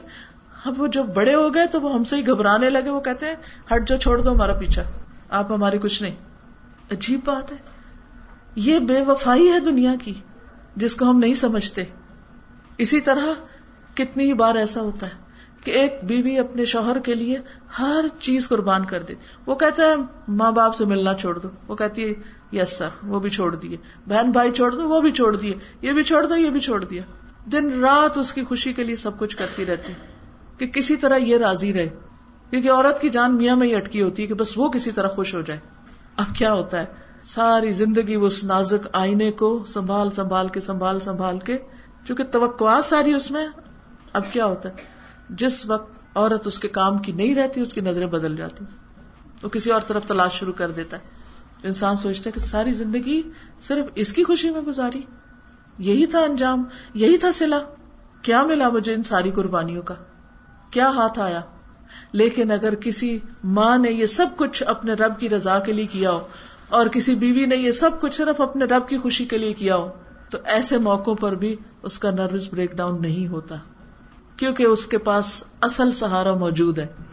جو ساری زندگی اس کا سہارا تھا، وہ آج بھی موجود ہے۔ وہ تنہا نہیں ہے۔ وہ اکیلی نہیں ہے۔ اس کی محبتوں کی جگہ خالی نہیں ہے۔ اس کے پاس ہے کوئی جس سے وہ محبت کر سکے اور جو اس سے محبت کرتا ہے۔ وہ زندہ ہے، ہمیشہ سے ہے، ہمیشہ رہے گا۔ اسے نہ نیند آتی ہے، نہ اونگ آتی ہے۔ وہ موجود ہے۔ وہ اس کو یاد کرتی ہے، وہ اس کو یاد کرتا ہے۔ وہ اس کو دھوکا نہیں دے گا۔ وہ اسے تنہا نہیں چھوڑے گا۔ اور تھوڑے عرصے کے بعد جب وہ اس کی طرف لوٹ کر جائے گی، تو بہترین طریقے سے اس کا استقبال ہوگا۔ پھر ہمیشہ ہمیشہ کی راحتیں ہوں گی۔ پھر سارے غم اور دکھ دنیا میں ختم ہو جائیں گے، دنیا کے ساتھ ہی۔ تو اللہ پر جب ہم سچے دل سے صحیح معنوں میں حقیقی ایمان لے آتے ہیں، اپنا سب کچھ اس کے ساتھ وابستہ کر لیتے ہیں، تو دنیا بھی غم اور خوف سے آزاد ہو جاتی۔ شیطان ہمارا دشمن بار بار ہمیں غمگین کرنے کی کوشش کرتا ہے، لیکن اس کے وار اور تیر سارے اس ایمان کے نور سے بج جاتے ہیں۔ وہ ان کا مقابلہ کر لے ہر چیز اس کے آگے ہیچ ہو جاتی اس لیے ہمیں اپنے اس عقیدے کو خالص کرنے اور ہر طرح کے شرک سے پاک کرنے کی ضرورت ہے۔ اور پھر یہ ہے کہ یہ جو تعلق ہوتا ہے نا یہ پرانا بھی ہو جاتا ہے۔ اللہ تعالیٰ سے جو ایمان اور ایک محبت کا تعلق اور یقین کا اور رجا کا اور تبکل کا۔ تو نبی صلی اللہ علیہ وسلم نے فرمایا کہ ایمان تمہارے پیٹوں میں اس طرح پرانا ہو جاتا ہے جیسے کپڑا پرانا ہو جاتا ہے۔ سو تم اللہ سے سوال کیا کرو کہ وہ تمہارے دلوں میں ایمان کی تجدید کرتا رہے، یہ ایمان جاگتا رہے۔ یہ بار بار اٹھتا رہے، یہ پکا ہوتا رہے، یہ انکریز ہوتا رہے، یہ بڑھتا رہے۔ اور یہ کیسے ہوگا؟ یہ اللہ کی باتیں کرنے سے ہی ہوگا نا۔ اور ایسی مجلسوں میں اللہ کا ذکر کرنے سے ہی ہوگا۔ تو ہمیں اپنے اوقات میں، اپنی مصروفیات میں اپنی جان، مال، ہر چیز کا صدقہ دیتے ہوئے اس کے لیے وقت نکالنا چاہیے۔ کیونکہ وہ بنیاد ہے، وہ جڑ ہے۔ وہ ریڑھ کی ہڈی کی طرح آپ کے جسم میں کہ وہ فنکشنل ہوگی تو آپ چل پھر سکیں گے۔ لیکن اس ایمان میں کیا چیز کمی کر دیتی ہے؟ انسان کے گناہ۔ انسان کی کوتاہیاں، غفلتیں۔ لہذا ان سے کنٹینیوسلی توبہ کرنے کی ضرورت ہے، تاکہ ہمیں فرشتوں کی دعائیں بھی ملتی رہیں۔ نبی صلی اللہ علیہ وسلم نے فرمایا، زانی جس وقت زنا کرتا ہے، وہ مومن نہیں ہوتا۔ شراب پینے والا جب شراب پیتا ہے، وہ مومن نہیں ہوتا۔ چور جس وقت چوری کرتا ہے، وہ مومن نہیں ہوتا۔ لوٹ مار کرنے والا مومن نہیں ہوتا، جس وقت وہ لوٹ مار کر رہا ہوتا ہے اور لوگوں کی نظریں اس کی طرف اٹھی ہوتی ہیں۔ یہ بخاری کی روایت ہے۔ یعنی یہ تو مثال کے طور پر چند گناہوں کا ذکر کر دیا گیا تو اس پر قیاس کرتے ہوئے دوسرے گناہ بھی ایسے ہوتے ہیں کہ جو ایمان کو کھا جانے والے ہوتے ہیں۔ ایمان کو نقصان دینے والے ہوتے ہیں۔ تو جب بھی نقصان ہو جائے تو فوراً انسان کیا کرے؟ اس نقصان کی تلافی کرے۔ اپنے ایمان کی تجدید کرے، توبہ کرے، صدقہ کرے۔ ایسی مجلسوں میں جائے، حاضر ہو، اللہ کے گھر جائے ہر جمرے کی کوشش کرے تاکہ وہ کھویا ہوا ایمان، کمزور ہوا ہوا ایمان واپس اپنی اصل پہ آ جائے، بلکہ بڑھتا جائے، کیونکہ ایمان ایک حالت میں نہیں رہتا، وہ یا بڑھتا ہے یا گھٹتا ہے۔ اگر آپ ایسے کام کریں گے جس سے وہ بڑھتا ہے، تو انشاءاللہ اس میں ترقی ہوتی جائے گی۔ اور اگر الٹے کام کیے تو وہ ڈاؤن ہوتا چلا جائے گا، پرانا ہو جائے گا۔ اور بعض کام تو ایسے کہ ختم ہی ہو جاتا ہے شرک وغیرہ کرنا۔ پھر دل کا یہ جو یقین ہے نا، کہ میرا رب اللہ ہی ہے، اور میرا معبود بھی وہی ہے، اور میرا خالق اور میرا مالک یہ ایک ایسی کیفیت ہے جس کی وجہ سے انسان کے گناہ معاف ہوتے ہیں۔ پھر اسی طرح ہمیشہ اس بات کی دعا کرنی چاہیے، تمنا کرنی چاہیے کہ ہمارا خاتمہ ایمان پر ہو۔ کیونکہ دل کی حالتیں بدلتی رہتی ہیں الٹ پلٹ ہوتی رہتی کل اس وقت ہم لوگ گوجنا والا میں تھے اور وہاں اتفاق سے ہم آخرت کا ذکر کر رہے تھے۔ تو لیسن کے آخر میں میں نے بچیوں سے کہا کہ آپ میں سے کوئی اپنا کوئی تجربہ بتانا چاہے، کوئی کچھ کہنا چاہے۔ تو مختلف لوگوں نے آ کے اپنے اپنے تجربے بتائے اور کچھ دوسروں کے بھی۔ تو ایک بات جو تین چار لوگوں نے کہی وہ یہ تھی کہ مثلاً ایک بچی جس کا کوئی آپریشن ہونا تھا، تو وہ کہتی کہ مجھے جب ڈاکٹر نے کہا اینستیزیا دینے سے پہلے، تم کلمہ پڑھ لو۔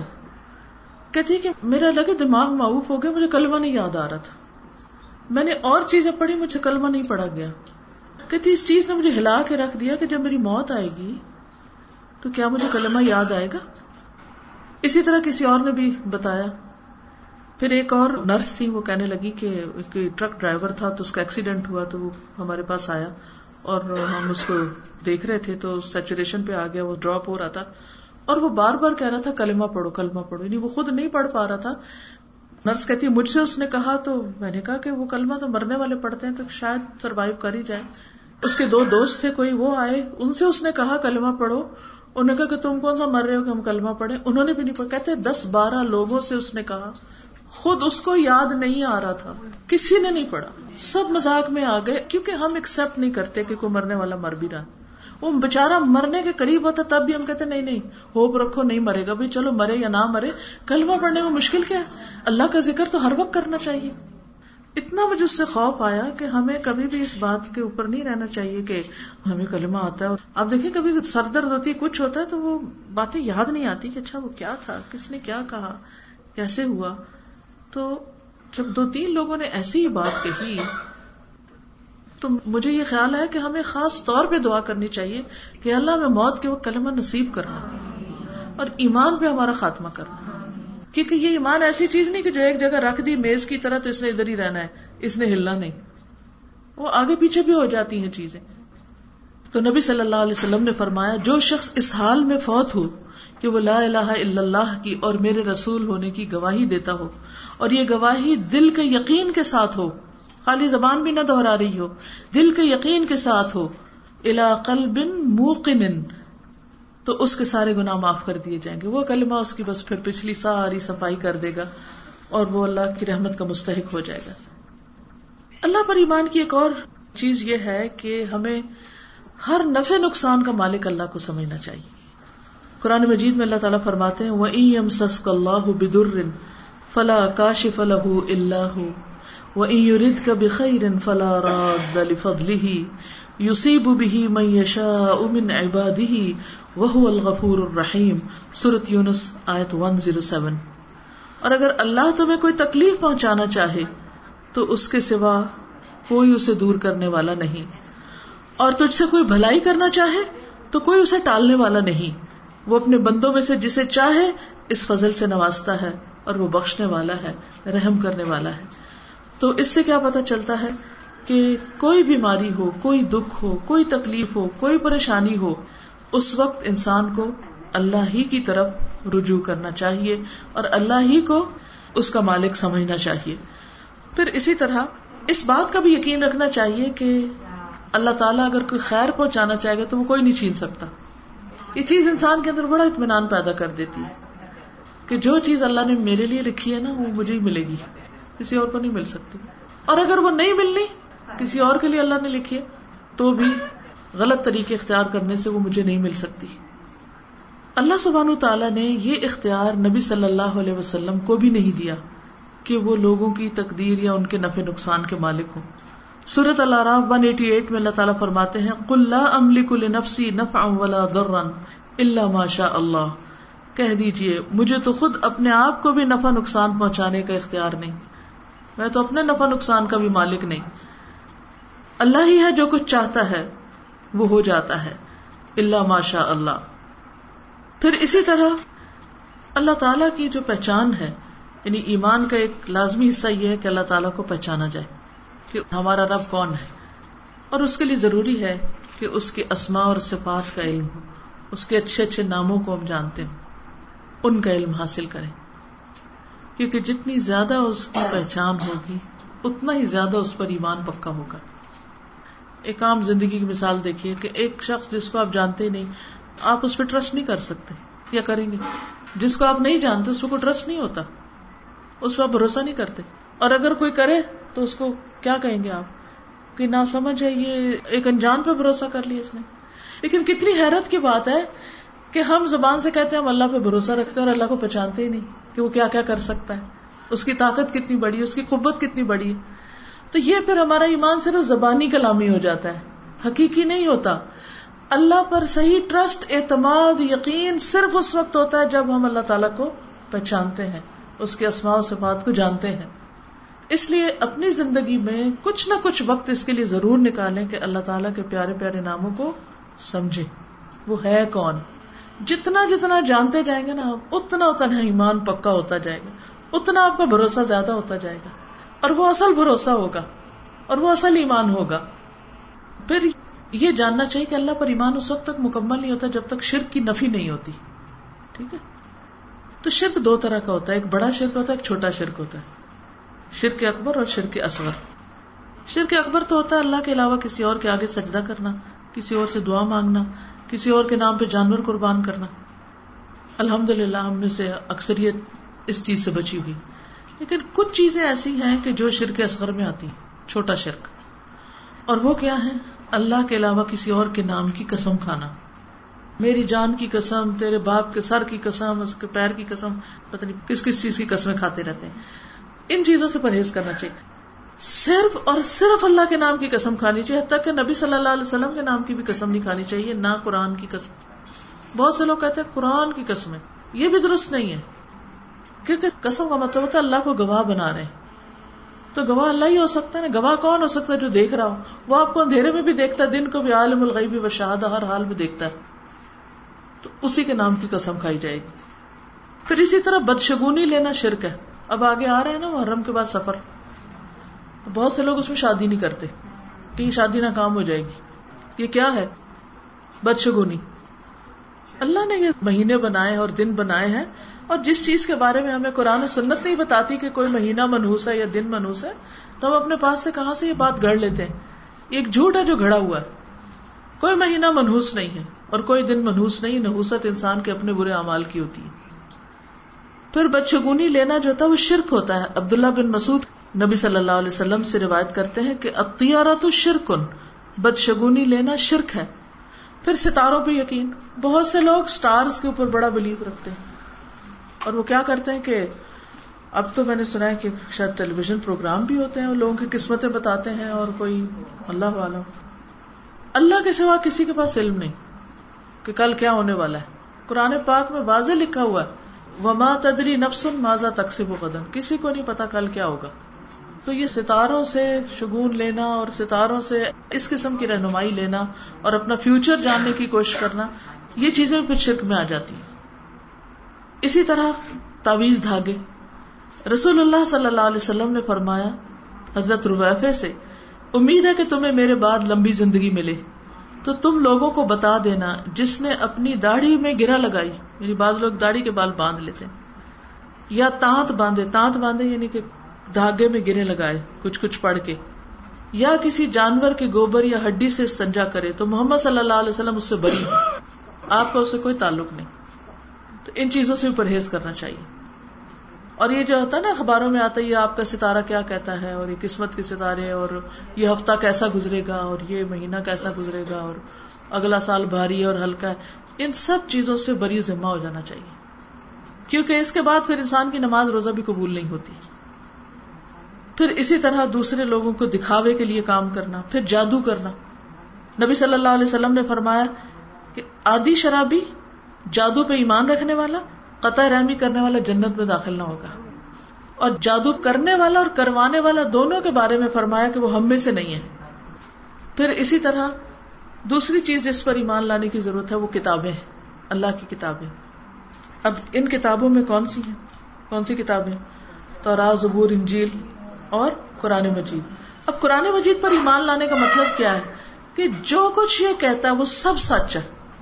مجھے اس پر کوئی شک نہیں اور میں اس کو مانتا ہوں۔ اگر کوئی سارے قرآن کو مانتا ہو اور صرف ایک آیت نہ مانے کہ میں سارا مانتا بس میں ایک ہی آیت کو میں نہیں مانتا۔ کیونکہ میری سمجھ میں نہیں آتی یہ بات۔ بھائی، سمجھ میں آئی یا نہ آئے کیا کہنا چاہیے؟ اللہ نے جو فرمایا، سچ فرمایا۔ پھر فرشتوں پر ایمان ہے۔ فرشتوں پر ایمان کا مطلب کیا ہے کہ وہ اللہ کی مخلوق ہے کیونکہ بعض لوگوں نے سرے سے فرشتوں کا انکار کر دیا۔ ان کا ہمیں چونکہ نظر نہیں کبھی آئے تو اس لیے ہم ان کو کیسے مانے نظر تو اللہ تعالیٰ بھی نہیں آتے، پھر اللہ کو کیسے مانتے ہیں آپ؟ تو فرشتوں کا ہمیں قرآن و سنت دونوں نے بتایا۔ بعض لوگوں نے تعویلیں کر کے مختلف چیزوں کے نام، فرشتوں کے ناموں سے رکھ کے ان کو فرشتے بنا دیا۔ حالانکہ فرشتے ایک الگ نوری مخلوق ہیں۔ انسان کی پیدائش سے پہلے اللہ نے ان کو پیدا کیا۔ سب کو پتا ہے کہ آدم علیہ السلام کو جب اللہ تعالیٰ پیدا کرنے والے تھے، تو اسقال اور ربو کل ملاحتی جائل ان فی خلیفہ۔ تو فرشتوں کے سامنے رکھا تھا اللہ تعالیٰ نے۔ تو انہوں نے آگے سے جو بھی کہا وہ ساری کہانی آپ کو معلوم ہے تخلیق آدم کی۔ تو یہ یاد رکھیے کہ انسان کی تخلیق مٹی سے ہوئی، جنات کی آگ سے ہوئی اور فرشتوں کی نور سے ہوئی۔ جو ہم آج پڑھتے نا سورت البکرا کے آخر میں اس میں آتا ہے، آمن الرسول بما انزل الیہ من ربہ والمؤمنون کل آمن باللہ و ملائکتہ و کتبہ و رسلہ لا نفرق بین احد من رسلہ وقالو سمعنا و اتانا غفرانک ربنا و الیک المصیر رسول بھی ایمان لائے اس چیز پر جو آپ کی طرف اتاری گئی آپ کے رب کی طرف سے. سب سے پہلے وہ خود ایمان لاتے ہیں. اور ویسے بھی جب تک آپ خود کنوینس نہیں، آپ کسی کو کیا بتائیں گے؟ تو ان کا کنوکشن سب سے پہلے ہوتا ہے. پھر سارے مومن، وہ سب کیا کہتے ہیں؟ کہ وہ سارے ایمان لائے اللہ پر فرشتوں پر، کتابوں پہ رسولوں پہ۔ تو ان میں سے کوئی کسی ایک چیز کو بھی نہ مانے تو اس کا ایمان مکمل نہیں ہوتا۔ اب یہ ہے کہ بعض فرشتے چھوٹے ہیں، بعض بڑے۔ ہر طرح کے۔ ہمیں سب کے بارے میں تو نہیں پتا، سوائے ان کے جو قرآن و سنت سے ہمیں پتا چلتا ہے۔ مثلاً ایک صورت کے شروع میں آتا ہے کہ اللہ تعالیٰ نے فرشتے بنائے، کسی کے دو پر ہیں، کسی کے مسنا مسلح سا ربا یزید الخل کی معیشہ دو، تین، چار، اس سے زیادہ۔ جبریل علیہ السلام اور بڑے پھر اسی طرح جو عرش اٹھائے ہوئے ہیں، ابھی ان کی بات ہوئی تھی نا۔ نبی صلی اللہ علیہ وسلم نے فرمایا سنا نبی داؤد کی روایت ہے، مجھے یہ اجازت دی گئی ہے کہ میں اللہ کے عرش اٹھانے والے فرشتوں میں سے کسی فرشتے کے بارے میں بیان کروں۔ اس کے کانوں کی لو سے، یہ کانوں کی لو نا۔ کندھے کا، کندھا پیچھے، کا درمیانی فاصلہ سات سو سال کی مسافت تک ہے۔ ایک فرشتہ جو ہے، اس کی صرف اتنی جگہ اتنی بڑی ہے۔ تو سوچئے وہ کتنا یوج ہوگا۔ کتنا بڑا ہوگا۔ سارے عرش اتنا بڑا ہے تو اس کے اٹھانے والے بھی تو بڑے ہی ہوں گے۔ نبی صلی اللہ علیہ وسلم نے شب قدر کے بارے میں فرمایا، یہ ستائیسویں یا انتیسویں شب ہوتی ہے۔ اور اس رات میں زمین پر آنے والے فرشتوں کی تعداد کنکریوں کی تعداد سے بھی زیادہ ہو جاتی کیونکہ وہ ساری زمین کو بھر دیتے ہیں۔ تنزل الملائکۃ والروح فیہا باذن ربہم من کل امر، سلام ہی حتی مطلع الفجر۔ اس کے علاوہ بھی فرشتوں کے بہت سے کام ہیں، بہت تفصیلات، اگر آپ انٹرسٹیڈ ہوں تو اس پر تفصیلی لیکچرز میں نے دیے ہوئے ہیں۔ الہدا کی ویب سائٹ پر عقیدہ کے انڈر ملائکہ کے اوپر اگر آپ جائیں تو اس میں بہت سی انٹرسٹنگ معلومات موجود ہیں۔ کئی کتابیں بھی آپ کو ملیں گی۔ تو ہمیں جاننا چاہیے۔ دیکھیے، جس چیز کو ہم جانتے نہیں، اس کو مانتے کیا ہے پھر؟ کیا مانتے ہیں؟ تو مان ہی نہیں سکتے جب تک ہم اس کو اچھی طرح پہچانتے نہ ہو تو اس لیے بہت ضروری ہے کہ فرشتوں کے بارے میں بھی ہماری معلومات اچھی ہوں۔ پھر رسولوں پر ایمان۔ اس ایمان کا مطلب کیا کہ سارے رسولوں کو مانے۔ اگر ایک کو بھی نہیں مانا تو ایمان گڑبڑ ہو جائے گا۔ یا کسی ایکسٹرا کو مان لیا اور وہ رسول ہے ہی نہیں تو بھی ایمان خراب ہو جائے گا۔ اور ایمان خراب ہوا تو عمل برباد ہوئے۔ عمل برباد ہوئے تو آخرت برباد ہوئی۔ بہت سینسیٹیو معاملہ اس لیے اس کے معاملے میں بہت احتیاط کی ضرورت ہے۔ ایک اور چیز اس سلسلے میں ماننی ضروری ہے کہ رسالت جو ہوتی ہے وہ اللہ کی طرف سے ملتی ہے۔ کوئی خود کو رسول نہیں ڈکلیئر کر سکتا۔ یعنی کوئی یہ نہیں کہہ سکتا میں بھی رسول بن گیا ہوں کیونکہ میرے اندر حضور صلی اللہ علیہ وسلم والی ساری خصوصیات یا سنتیں میں ان پہ عمل کر رہا ہوں، لہٰذا اب میں بھی رسول ہوں۔ یہ نہیں کوئی کہہ سکتا۔ پھر یہ کہ رسول بھی انسان تھے یعنی اس ایمان کا حصہ ہے کہ ان کو انسان مانا جائے اور انسان ہوتے وہ ہماری رہنمائی کے لیے آئے۔ اور وہ غیب نہیں جانتے تھے۔ غیب کا علم صرف اللہ کے پاس ہے۔ اللہ سبحانہ تعالیٰ نے نبی صلی اللہ علیہ وسلم کو جتنا چاہا دیا، لیکن سارا نہیں دیا۔ پھر نبی صلی اللہ علیہ وسلم بھی انسان تھے۔ بعض لوگ کہتے ہیں وہ نور سے بنے تھے۔ اللہ تعالیٰ ہمیں بتا رہے ہیں وہ انسان تھے اور ہم کہتے ہیں وہ نور سے بنے تھے، تو اللہ کی بات کو جٹلانے والی بات ہو گئی۔ مثلاً سورت القحف کے آخر میں آتا ہے کل انما انا بشر مثلکم آپ ان سے کہہ دیجیے، میں ایک بشر ہوں، تمہاری ہی طرح۔ فرق کس چیز کا؟ یو ہائی لئیے میری طرف وہی آتی، تمہاری طرف وہی نہیں آتی۔ تو جس کی طرف اللہ سبحانہ تعالیٰ وہی بھیجتے، وہ رسول ہوتا ہے۔ اور پھر اس کے بعد آتا ہے من کان ارجو لقاء ربی ہی فلیعمل عملا صالحا۔ جو اپنے رب کی ملاقات کی امید رکھتا ہے اسے چاہیے کہ اچھے اچھے کام کیا کرے۔ ولا یشرک بعبادت ربہ احدا اور اپنے رب کی عبادت میں کسی ایک کو بھی شریک نہ کرے۔ نہ کسی انسان، نہ حیوان، نہ جن، نہ فرشتے، نہ کسی پیغمبر، کسی کو بھی نہیں۔ پھر اسی طرح یہ کہ نبی صلی اللہ علیہ وسلم کی نبوت پر خاص طور پر ایمان لانا بہت ضروری ہے۔ اور آپ پر ایمان لانا یہ ایمان کا ایک بہت بڑا پلر ہے۔ لا الہ الا اللہ اور محمد الرسول اللہ۔ یعنی ویسے تو فرشتوں پر ایمان ہے، کتب پر سب پر، لیکن ہم جب کلمہ پڑھتے اپنے ایمان کو ڈکلیئر کرتے ہیں، تو سب سے پہلے ان دو چیزوں پر ایمان لاتے ہیں۔ ابن مسعود کہتے ہیں کہ اللہ تعالیٰ نے اپنے بندوں کے دلوں پر نظر فرمائی۔ تو محمد صلی اللہ علیہ وسلم کے دل کو، بندوں کے دلوں میں سب سے بہتر پایا۔ سب سے اچھا دل محمد صلی اللہ علیہ وسلم کا پایا۔ اس لیے اللہ نے ان کو اپنے لیے منتخب کر لیا۔ ان کے دل کو چن لیا اور انہیں پیغمبری کا شرف عطا کر کے مبوس فرمایا۔ پھر قلب محمد کے بعد اپنے بندوں کے دلوں پر نظر فرمائی تو نبی صلی اللہ علیہ وسلم کے صحابہ کرام کے دل کو سب سے بہترین پایا، چنانچہ اللہ نے انہیں اپنے نبی کا وزیر بنا دیا۔ تو جو شخص اللہ کا قرب چاہتا ہے وہ سب سے زیادہ پھر کس چیز کی طرف فکر کرے؟ اپنے دل کی صحت کی طرف، اپنے دل کی صفائی کی طرف، اپنے ایمان کی پختگی کی طرف، اور ہر طرف کی شرک کی نجاست سے صاف کرنے کی طرف۔ رسول اللہ صلی اللہ علیہ وسلم نے فرمایا کہ مجھے لوگوں سے لڑنے کا حکم ہے اس وقت تک کہ وہ لا الہ الا اللہ کی گواہی دینے لگے اور میرے ان تمام احکام پر ایمان لے آئے جو میں اللہ کی طرف سے لایا ہوں۔ یعنی رسول پر ایمان لانے کا مطلب کیا کہ جو کچھ وہ لائے ہیں اس کو بھی مانا جائے۔ اچھا ایک اور بات، محمد صلی اللہ علیہ وسلم کو آخری نبی اور رسول مانا جائے۔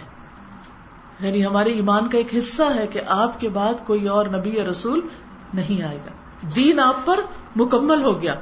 اب امت میں صالحین، علماء اور امت کی اصلاح کرنے والے آتے رہیں گے، لیکن کسی اور رسول کی ضرورت نہیں کہ قرآن مجید کی آیت ہے الم اکمل تو لکم دین آج میں نے تمہارے لیے تمہارا دین مکمل کر دیا۔ وہ اتمم تو علیکم نعمتی، مزید تاکید۔ تم پر اپنی نعمت تمام کر دی۔ دین مکمل، نعمت تمام۔ اور ہر چیز سیل، بند، اور محفوظ قیامت تک کے لیے کتاب بھی اور ہر چیز۔ اب کسی اور کے آنے کی ضرورت ہی نہیں ہے۔ تو اس پر بھی ایمان ضروری ہے۔ کیونکہ اگر کوئی اس کے بعد کسی اور کو نبی یا رسول مانتا ہے، تو یہ اس کے ایمان کے لیے سخت نقصان دہ ہے، کیونکہ وہ اللہ پر جھوٹ گڑ رہا ہے اور محمد صلی اللہ علیہ وسلم پر جھوٹ باندھ رہا ہے۔ تو جو اللہ پر جھوٹ باندھے، اس سے بڑا ظالم کوئی نہیں۔ ٹھیک ہے؟ تو اس چیز کی اصلاح کی بھی ضرورت ہے۔ پھر قدر پر ایمان، قضاء پر ایمان، تقدیر پر ایمان۔ قضاء وہ چیز ہوتی ہے جس کا اللہ تعالیٰ اپنی مخلوق میں کسی کو ایجاد کرنے کا یا اس کو ختم کرنے کا یا اس میں کوئی تبدیلی کرنے کا فیصلہ کرتا ہے۔ یعنی اپنی کسی کریشن کے اندر اس کا جو فیصلہ ہوتا ہے، اس کو آلٹر کرنے کا یا اسے بنانے کا یا ختم کرنے کا، تو وہ فیصلہ قضاء کہلاتا ہے۔ قدر کیا چیز ہے؟ جس کو اللہ تعالیٰ نے ازل سے اندازے کے ساتھ مقرر کر دیا ہے کہ وہ چیز اللہ کی مخلوق میں مقدر ہوگی، اس بنا پر کہ اللہ کو اس کا پہلے سے علم ہے۔ تقدیر کے بارے میں چند چیزیں سمجھ میں آ جائے تو یہ معاملہ بہت آسان ہو جاتا ہے۔ اگرچہ اس کے بارے میں بہت بات کرنے کی اجازت نہیں دی گئی، تقدیر اللہ کا راز ہے سیکرٹ ہے۔ اللہ کے علاوہ کسی کو نہیں پتا کس کے ساتھ کیا ہوگا۔ تو اس لیے کوئی اگر یہ کہ مجھے کیا پتا میرے لیے جہنم ہی لکھ دی گئی تو پھر مجھے نیک عمل کرنے کی کیا ضرورت ہے؟ اور اگر جنت لکھ دی گئی تو بھی اچھے کام کرنے کی ضرورت نہیں، کیونکہ جنت میں تو چلے ہی جائیں گے۔ بھائی، دیکھا کس نے؟ پتا کس کو ہے؟ تو اللہ کے پاس ہے علم۔ ہمیں کیا کہا گیا ہے کہ تم اپنی کوشش کرتے رہو۔ پھر اللہ ہی جانتا ہے کہ انجام کیا ہوگا۔ اور اللہ سے اچھی امید رکھے اور انسان اچھی دعا کرتا رہے، کیونکہ تقدیر کو کوئی چیز نہیں بدل سکتی مگر دعا۔ اور اللہ جس چیز کو چاہے لکھے، جس چیز کو چاہے مٹائے، ہمیں اپنا کام کرنے کی ضرورت ہے۔ اللہ کے علم میں اور اللہ کے فیصلوں میں مداخلت کی ضرورت نہیں۔ پھر اسی طرح یہ بھی تقدیر کا حصہ ہے کہ اللہ تعالیٰ نے قیامت تک ہونے والی ساری چیزوں کو لکھ رکھا اس کو سب پتا ہے۔ کیا ہے؟ اللہ کا علم ہے۔ اللہ کو پتا ہے کیا کیا ہوگا۔ پھر اللہ جو چاہتا ہے وہ ہوتا ہے اور جو نہیں چاہتا وہ نہیں ہوتا۔ یہ بھی ایک حصہ ہے تقدیر کا۔ اس پر بھی ایمان ضروری ہے۔ پھر یہ کہ اللہ تعالیٰ ازل سے موجود ہے اور اس سے پہلے کچھ بھی نہیں تھا اور اس کا عرش پانی پر تھا اور لوہے محفوظ پر اس نے ہر چیز کو لکھ دیا جب قلم کو پیدا کیا اور پھر اللہ تعالیٰ نے آسمان و زمین پیدا کی اور انسان کو اس میں بھیجا اور ہم یہاں پر موجود ہیں اور یہ ہم سب جانتے کہ سب سے پہلے قلم پیدا کیا گیا تھا اور اللہ تعالیٰ نے اس سے کہا، لکھ، اس نے پوچھا، کیا لکھو؟ فرمایا، قیامت تک جو کچھ بھی ہونے والا ہے، سب لکھو۔ اب وہ لکھا ہوا ہے۔ لیکن اس میں اللہ چاہے تو تبدیلی کر لے۔ یہ اس کے اپنی قضا ہے، اس کے اپنے فیصلے یاد رکھیے، تقدیر پر ایمان کے بغیر ایمان مکمل نہیں ہوتا۔ یہ عقیدے کا حصہ ہے۔ رسول اللہ صلی اللہ علیہ وسلم نے فرمایا، کوئی بندہ اس وقت تک مومن نہیں ہو سکتا جب تک چار چیزوں پر ایمان نہ لے آئے۔ اس بات کی گواہی دے کہ اللہ کے سوا کوئی عبادت کے لائق نہیں۔ اور بے شک میں اللہ کا رسول ہوں اور اس نے مجھے حق کے ساتھ بھیجا ہے۔ موت پر ایمان لائے، موت کے بعد دوبارہ زندہ ہونے پر اور تقدیر پر ایمان لائے۔ نبی صلی اللہ علیہ وسلم نے فرمایا، کوئی شخص اس وقت تک مومن نہیں ہو سکتا جب تک اچھی اور بری تقدیر پر ایمان نہ لائے، کہ سب اللہ کی طرف سے۔ نا ولقدری خیری و شرری من اللہ تعالی، کہ سب اچھی بری تقدیر اللہ ہی کی طرف سے۔ اور پھر یہ کہ وہ اللہ کا علم ہے۔ پھر یہ کہ اس کے اوپر بات نہیں کرنی چاہیے، اور کوئی چیز تقدیر سے آگے نہیں جا سکتی۔ اور اس میں نہ اضافہ ہوتا ہے، نہ کمی ہوتی، اللہ ماشاء اللہ مگر جو اللہ چاہے کرے۔ پھر اسی طرح نظر مان کے بھی تقدیر نہیں بدلتی۔ حدیث میں آتا ہے، آپ نے فرمایا نظر نہ مانو، کیونکہ اس سے کوئی تقدیر نہیں ٹل سکتی۔ البتہ منت کے ذریعے بکیل آدمی سے مال نکلوا لیا جاتا ہے۔ جو ویسے اس نے نہیں دینا صدقہ، تو اس کے ذریعے وہ پھر مجبور ہو جاتا ہے دینے کے لیے۔ پھر اسی طرح یہ کہ قیامت تک جس جس نے پیدا ہونا ہے، وہ بھی اللہ نے لکھ دیا۔ وہ آ کے ہی رہے گا، جس بھی طرح اللہ چاہے گا۔ پھر موت کا وقت اور جگہ مقرر ہے۔ انسان وہیں پہنچ جاتا ہے جہاں اس کی لکھی ہوتی۔ یہ سب تقدیر کا حصہ ہے۔ پھر ایک حدیث میں آتا ہے کہ تین لوگوں سے اللہ تعالیٰ نہ کوئی فرض قبول کرے گا نہ نفل۔ نمبر ایک، جو نافرمان ہو۔ نمبر دو، احسان جتلانے والا۔ اور نمبر تین، تقدیر کو جٹلانے والا۔ ایسے شخص کا ڈھیروں صدقہ بھی قبول نہ ہوگا جو تقدیر کو جٹلا دے۔ پھر اس کے بعد آخرت پر ایمان بھی ضروری ہے۔ اس میں سب سے پہلی منزل قبر ہے۔ قبر کے بارے میں بہت سے لوگوں کے اندر شکوک و شبہات پائے جاتے ہیں۔ بعض سمجھتے ہیں کہ قبر جو ہے وہ ایسے ہی بس مر کے مٹی کا ڈھیر ہے اور اس میں بس ختم ہو جاتا ہے۔ انسان کوئی سزا جزا نہیں۔ لیکن اصل عقیدہ کیا ہے اور درست چیز کیا ہے کہ قبر میں انسان کا امتحان ہوتا ہے۔ اصل فیصلہ تو قیامت کے دن ہوگا، لیکن جو اس کے آگے ہونے والا اس کے مطابق اس سے ٹریٹمنٹ شروع ہو جاتی۔ یعنی آپ یوں سمجھے کہ یہ لیول ون ہے ایگزام کا۔ پہلا اسٹیپ کئی لوگ کہتے ہیں، ابھی حساب کتاب تو ہوا ہی نہیں، قیامت تو آئی نہیں، جزا، سزا کیسی؟ بھائی قبر میں بھی تو حساب کتاب ہوتا ہے نا، وہ بھی تو حساب ہے۔ تو اس حساب کے بعد آپ جو ڈیزرو کرتے ہیں، وہ انسان کو ملتا ہے۔ وہاں حساب تین چیزوں کا ہے۔ تھری پرنسپل ہے من ربو کا، تیرا رب کون ہے؟ ماں دینوں کا، تمہارا دین کیا ہے؟ اور تیسرا، من نبی، تمہارا نبی کون تھا؟ یہ تین سوال قبر کے تین امتحان۔ ان سوالوں میں جو کامیاب ہوتا ہے، اس کے لیے قبر کی زندگی اچھی ہوتی۔ اس کے بعد حشر کا دن ہے نفق یعنی سور پھونکا جائے گا۔ اور پھر وہاں پر ایک اور حساب ہوگا۔ اس حساب میں جو کامیاب ہوگا، اس کے بعد اس کے لیے جنت یا جہنم ہے۔ یعنی جنت میں جانے والے کامیاب ہونے والے اور جہنم میں جانے والے ناکام ہونے والے مومن جو ہوتا ہے، وہ قبر کے سوالوں پر بہت پرسکون رہتا ہے۔ اسے خوف نہیں ہوتا، نہ کوئی گھبراہٹ ہوتی ہے۔ اللہ تعالیٰ ان کو جس طرح دنیا میں ثابت قدمی عطا کرتا ہے، قبر میں بھی ثابت قدمی عطا کرتا ہے اور وہ اطمینان کے ساتھ سوالوں کے جواب دیتے ہیں۔ حدیث میں آتا ہے، مرنے والا اگر نیک آدمی ہو تو فرشتے اسے اس کی قبر میں اس طرح بٹھاتے ہیں کہ اس پر کوئی خوف اور گھبراہٹ نہیں ہوتی۔ پھر اس سے پوچھا جاتا ہے کہ تم نے کس دین میں وقت گزارا؟ وہ کہتا ہے اسلام میں۔ پوچھا جاتا ہے وہ کون آدمی تھا جو تمہارے پاس آیا؟ وہ کہتا ہے اللہ کے رسول محمد صلی اللہ علیہ وسلم، جو اللہ تعالیٰ کی طرف سے ہمارے پاس واضح نشانیاں لے کر آئے اور ہم نے ان کی تصدیق کی۔ لیکن جو شخص مومن نہیں ہوتا یا جس کے عقیدے میں خرابی ہوتی ہے، وہ خوف کی حالت میں اٹھتا ہے۔ اور جب اس سے حضور صلی اللہ علیہ وسلم کے بارے میں پوچھا جاتا ہے، تو اس کو کوئی پتا نہیں ہوتا۔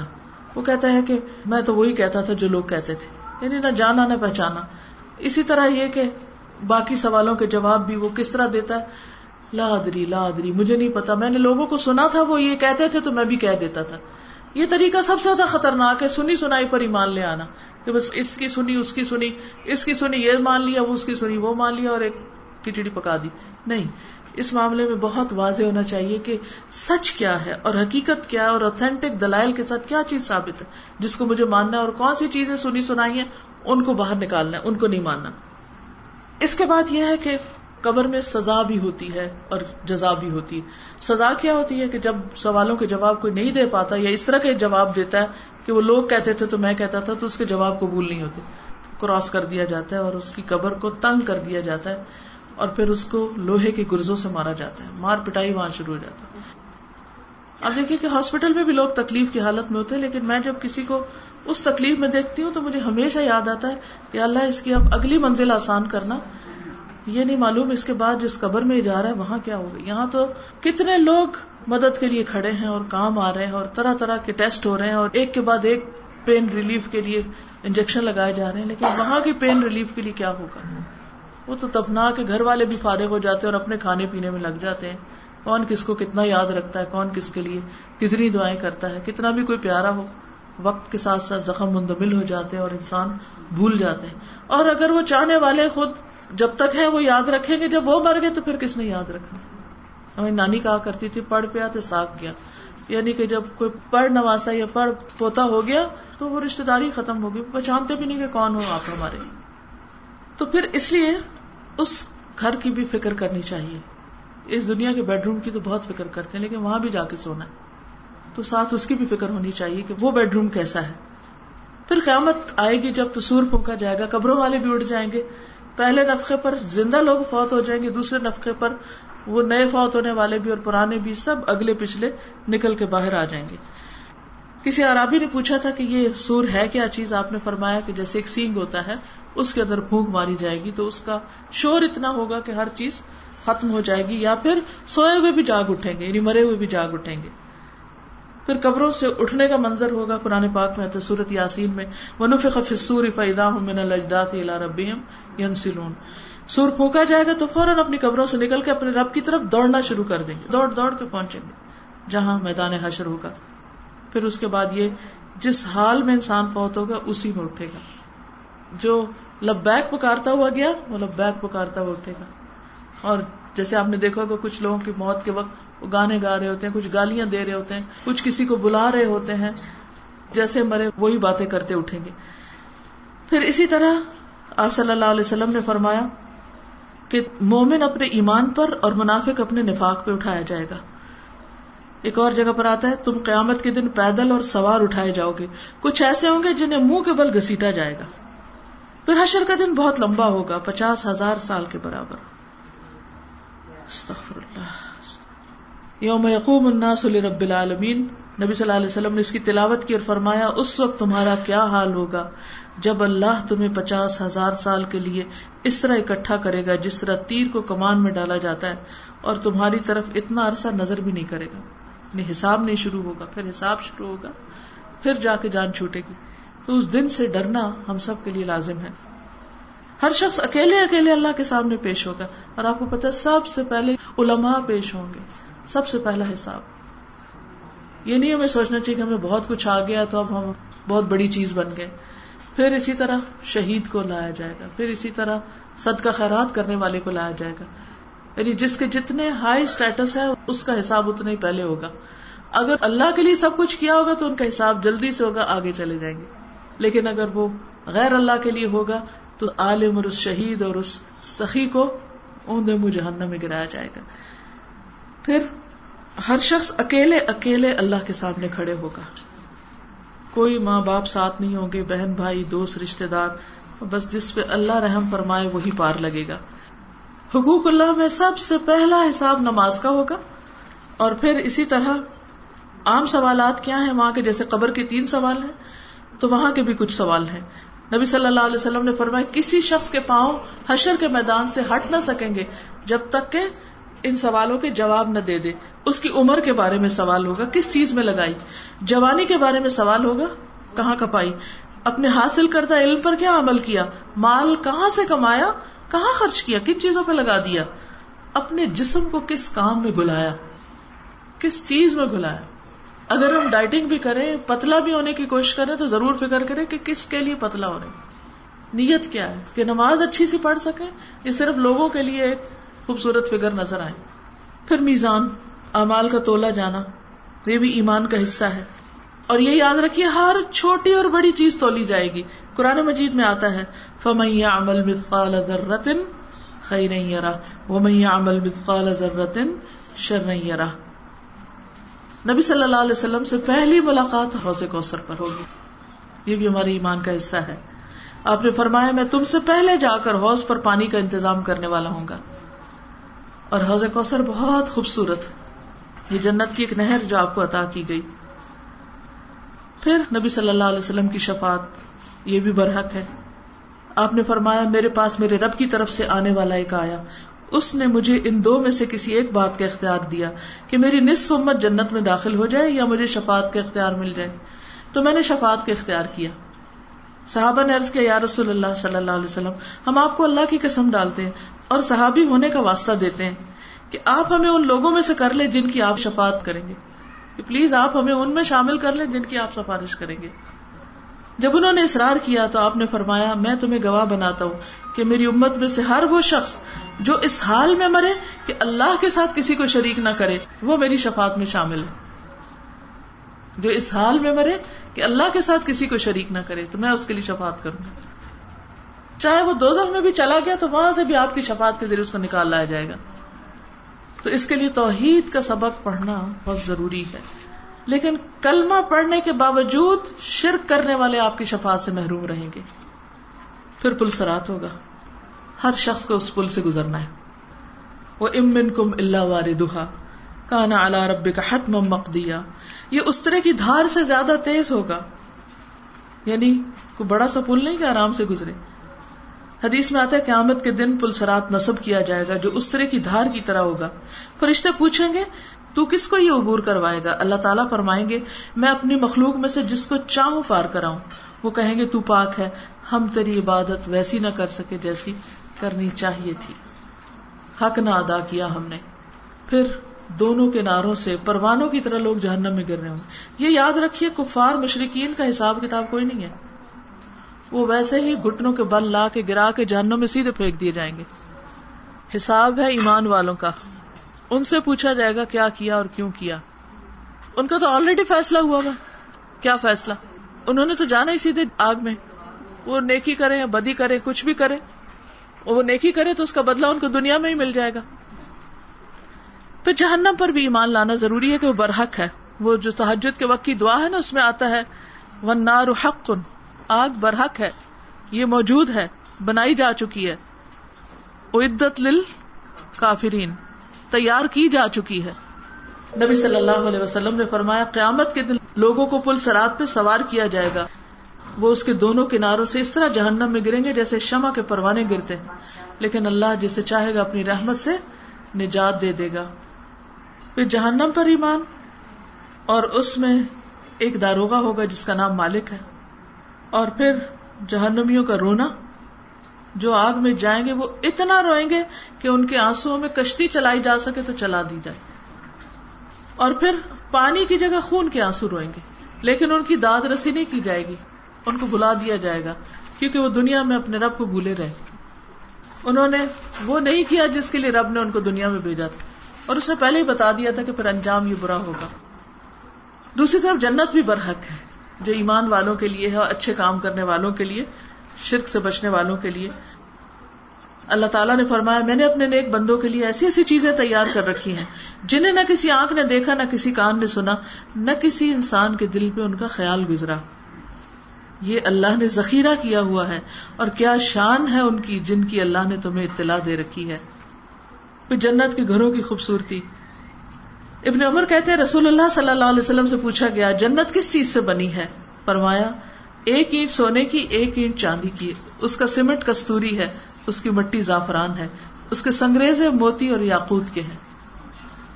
پھر جو اللہ کی تعریف کرے اور مشکل میں صبر کرے ان کے لیے جنت میں گھر ہے بیت الحمد۔ دیکھتے ہی جس کی تعریف ہونے لگے۔ خاص طور پر جب کسی کا چھوٹا بچہ فوت ہو جائے اور وہ اس پر صبر کرے۔ پھر اللہ سبحان و تعالیٰ کا دیدار اور اس کی رضامندی۔ اور یہ اللہ کا وعدہ ہے کہ اللہ تعالیٰ اپنے مخصوص بندوں کو اپنا دیدار کروائے گا اور ان سے راضی ہو جائے گا۔ اور یہ ہے اعلیٰ ترین منزل۔ یہ ہے وہ چیز جس کی ہم تمنا کریں اور جس کے لیے ہم کوشش کریں۔ وفی علی کفل یا تنافس المتنافس مقابلے کرنے والوں اور ایک دوسرے سے آگے بڑھنے والوں کو اس کی فکر کرنی چاہیے، اس کے لیے مقابلہ کرنا چاہیے، اس کے لیے کوشش اور بھاگ دوڑ اور جد و جہد کرنی چاہیے کہ ہم اس قابل ہو سکے کہ اللہ کا دیدار کر سکیں، کیونکہ اصل نعمت وہ نعمت ہے۔ اللہ تعالیٰ ہمیں اپنی رحمت سے اس کی توفیق عطا کرے کہ ہم ایسے کام کریں جس سے وہ راضی ہو اور اس کی رضامندی ہمارے لیے ہو۔ ردی اللہ عنہم و ردو ان و ردوان اللہ اکبر۔ اللہ کی رضامندی سب سے بڑی چیز ہے۔ اللہ تعالیٰ ہمیں توفیق دے کے ہم اپنے رب کو راضی کر سکیں۔ وآخر دعوانا الحمد للہ رب العالمین۔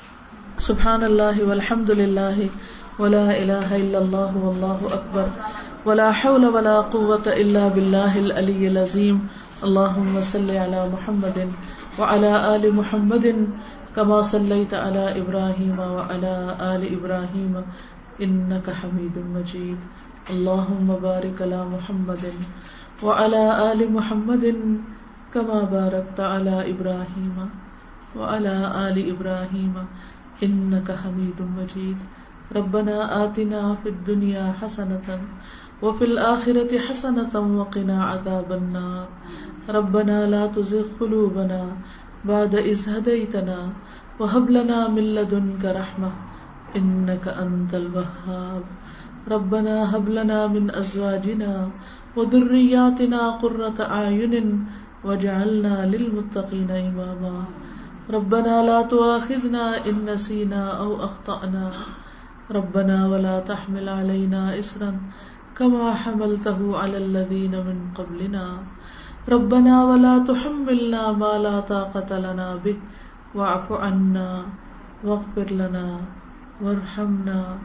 أنت مولانا. فانصرنا على القوم الكافرين.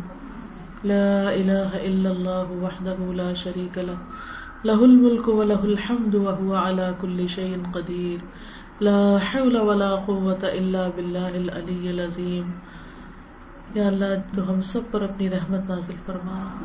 ہمیں ہر طرح کے شرک سے محفوظ رکھ. ہمیں سچا اور خالص ایمان دے.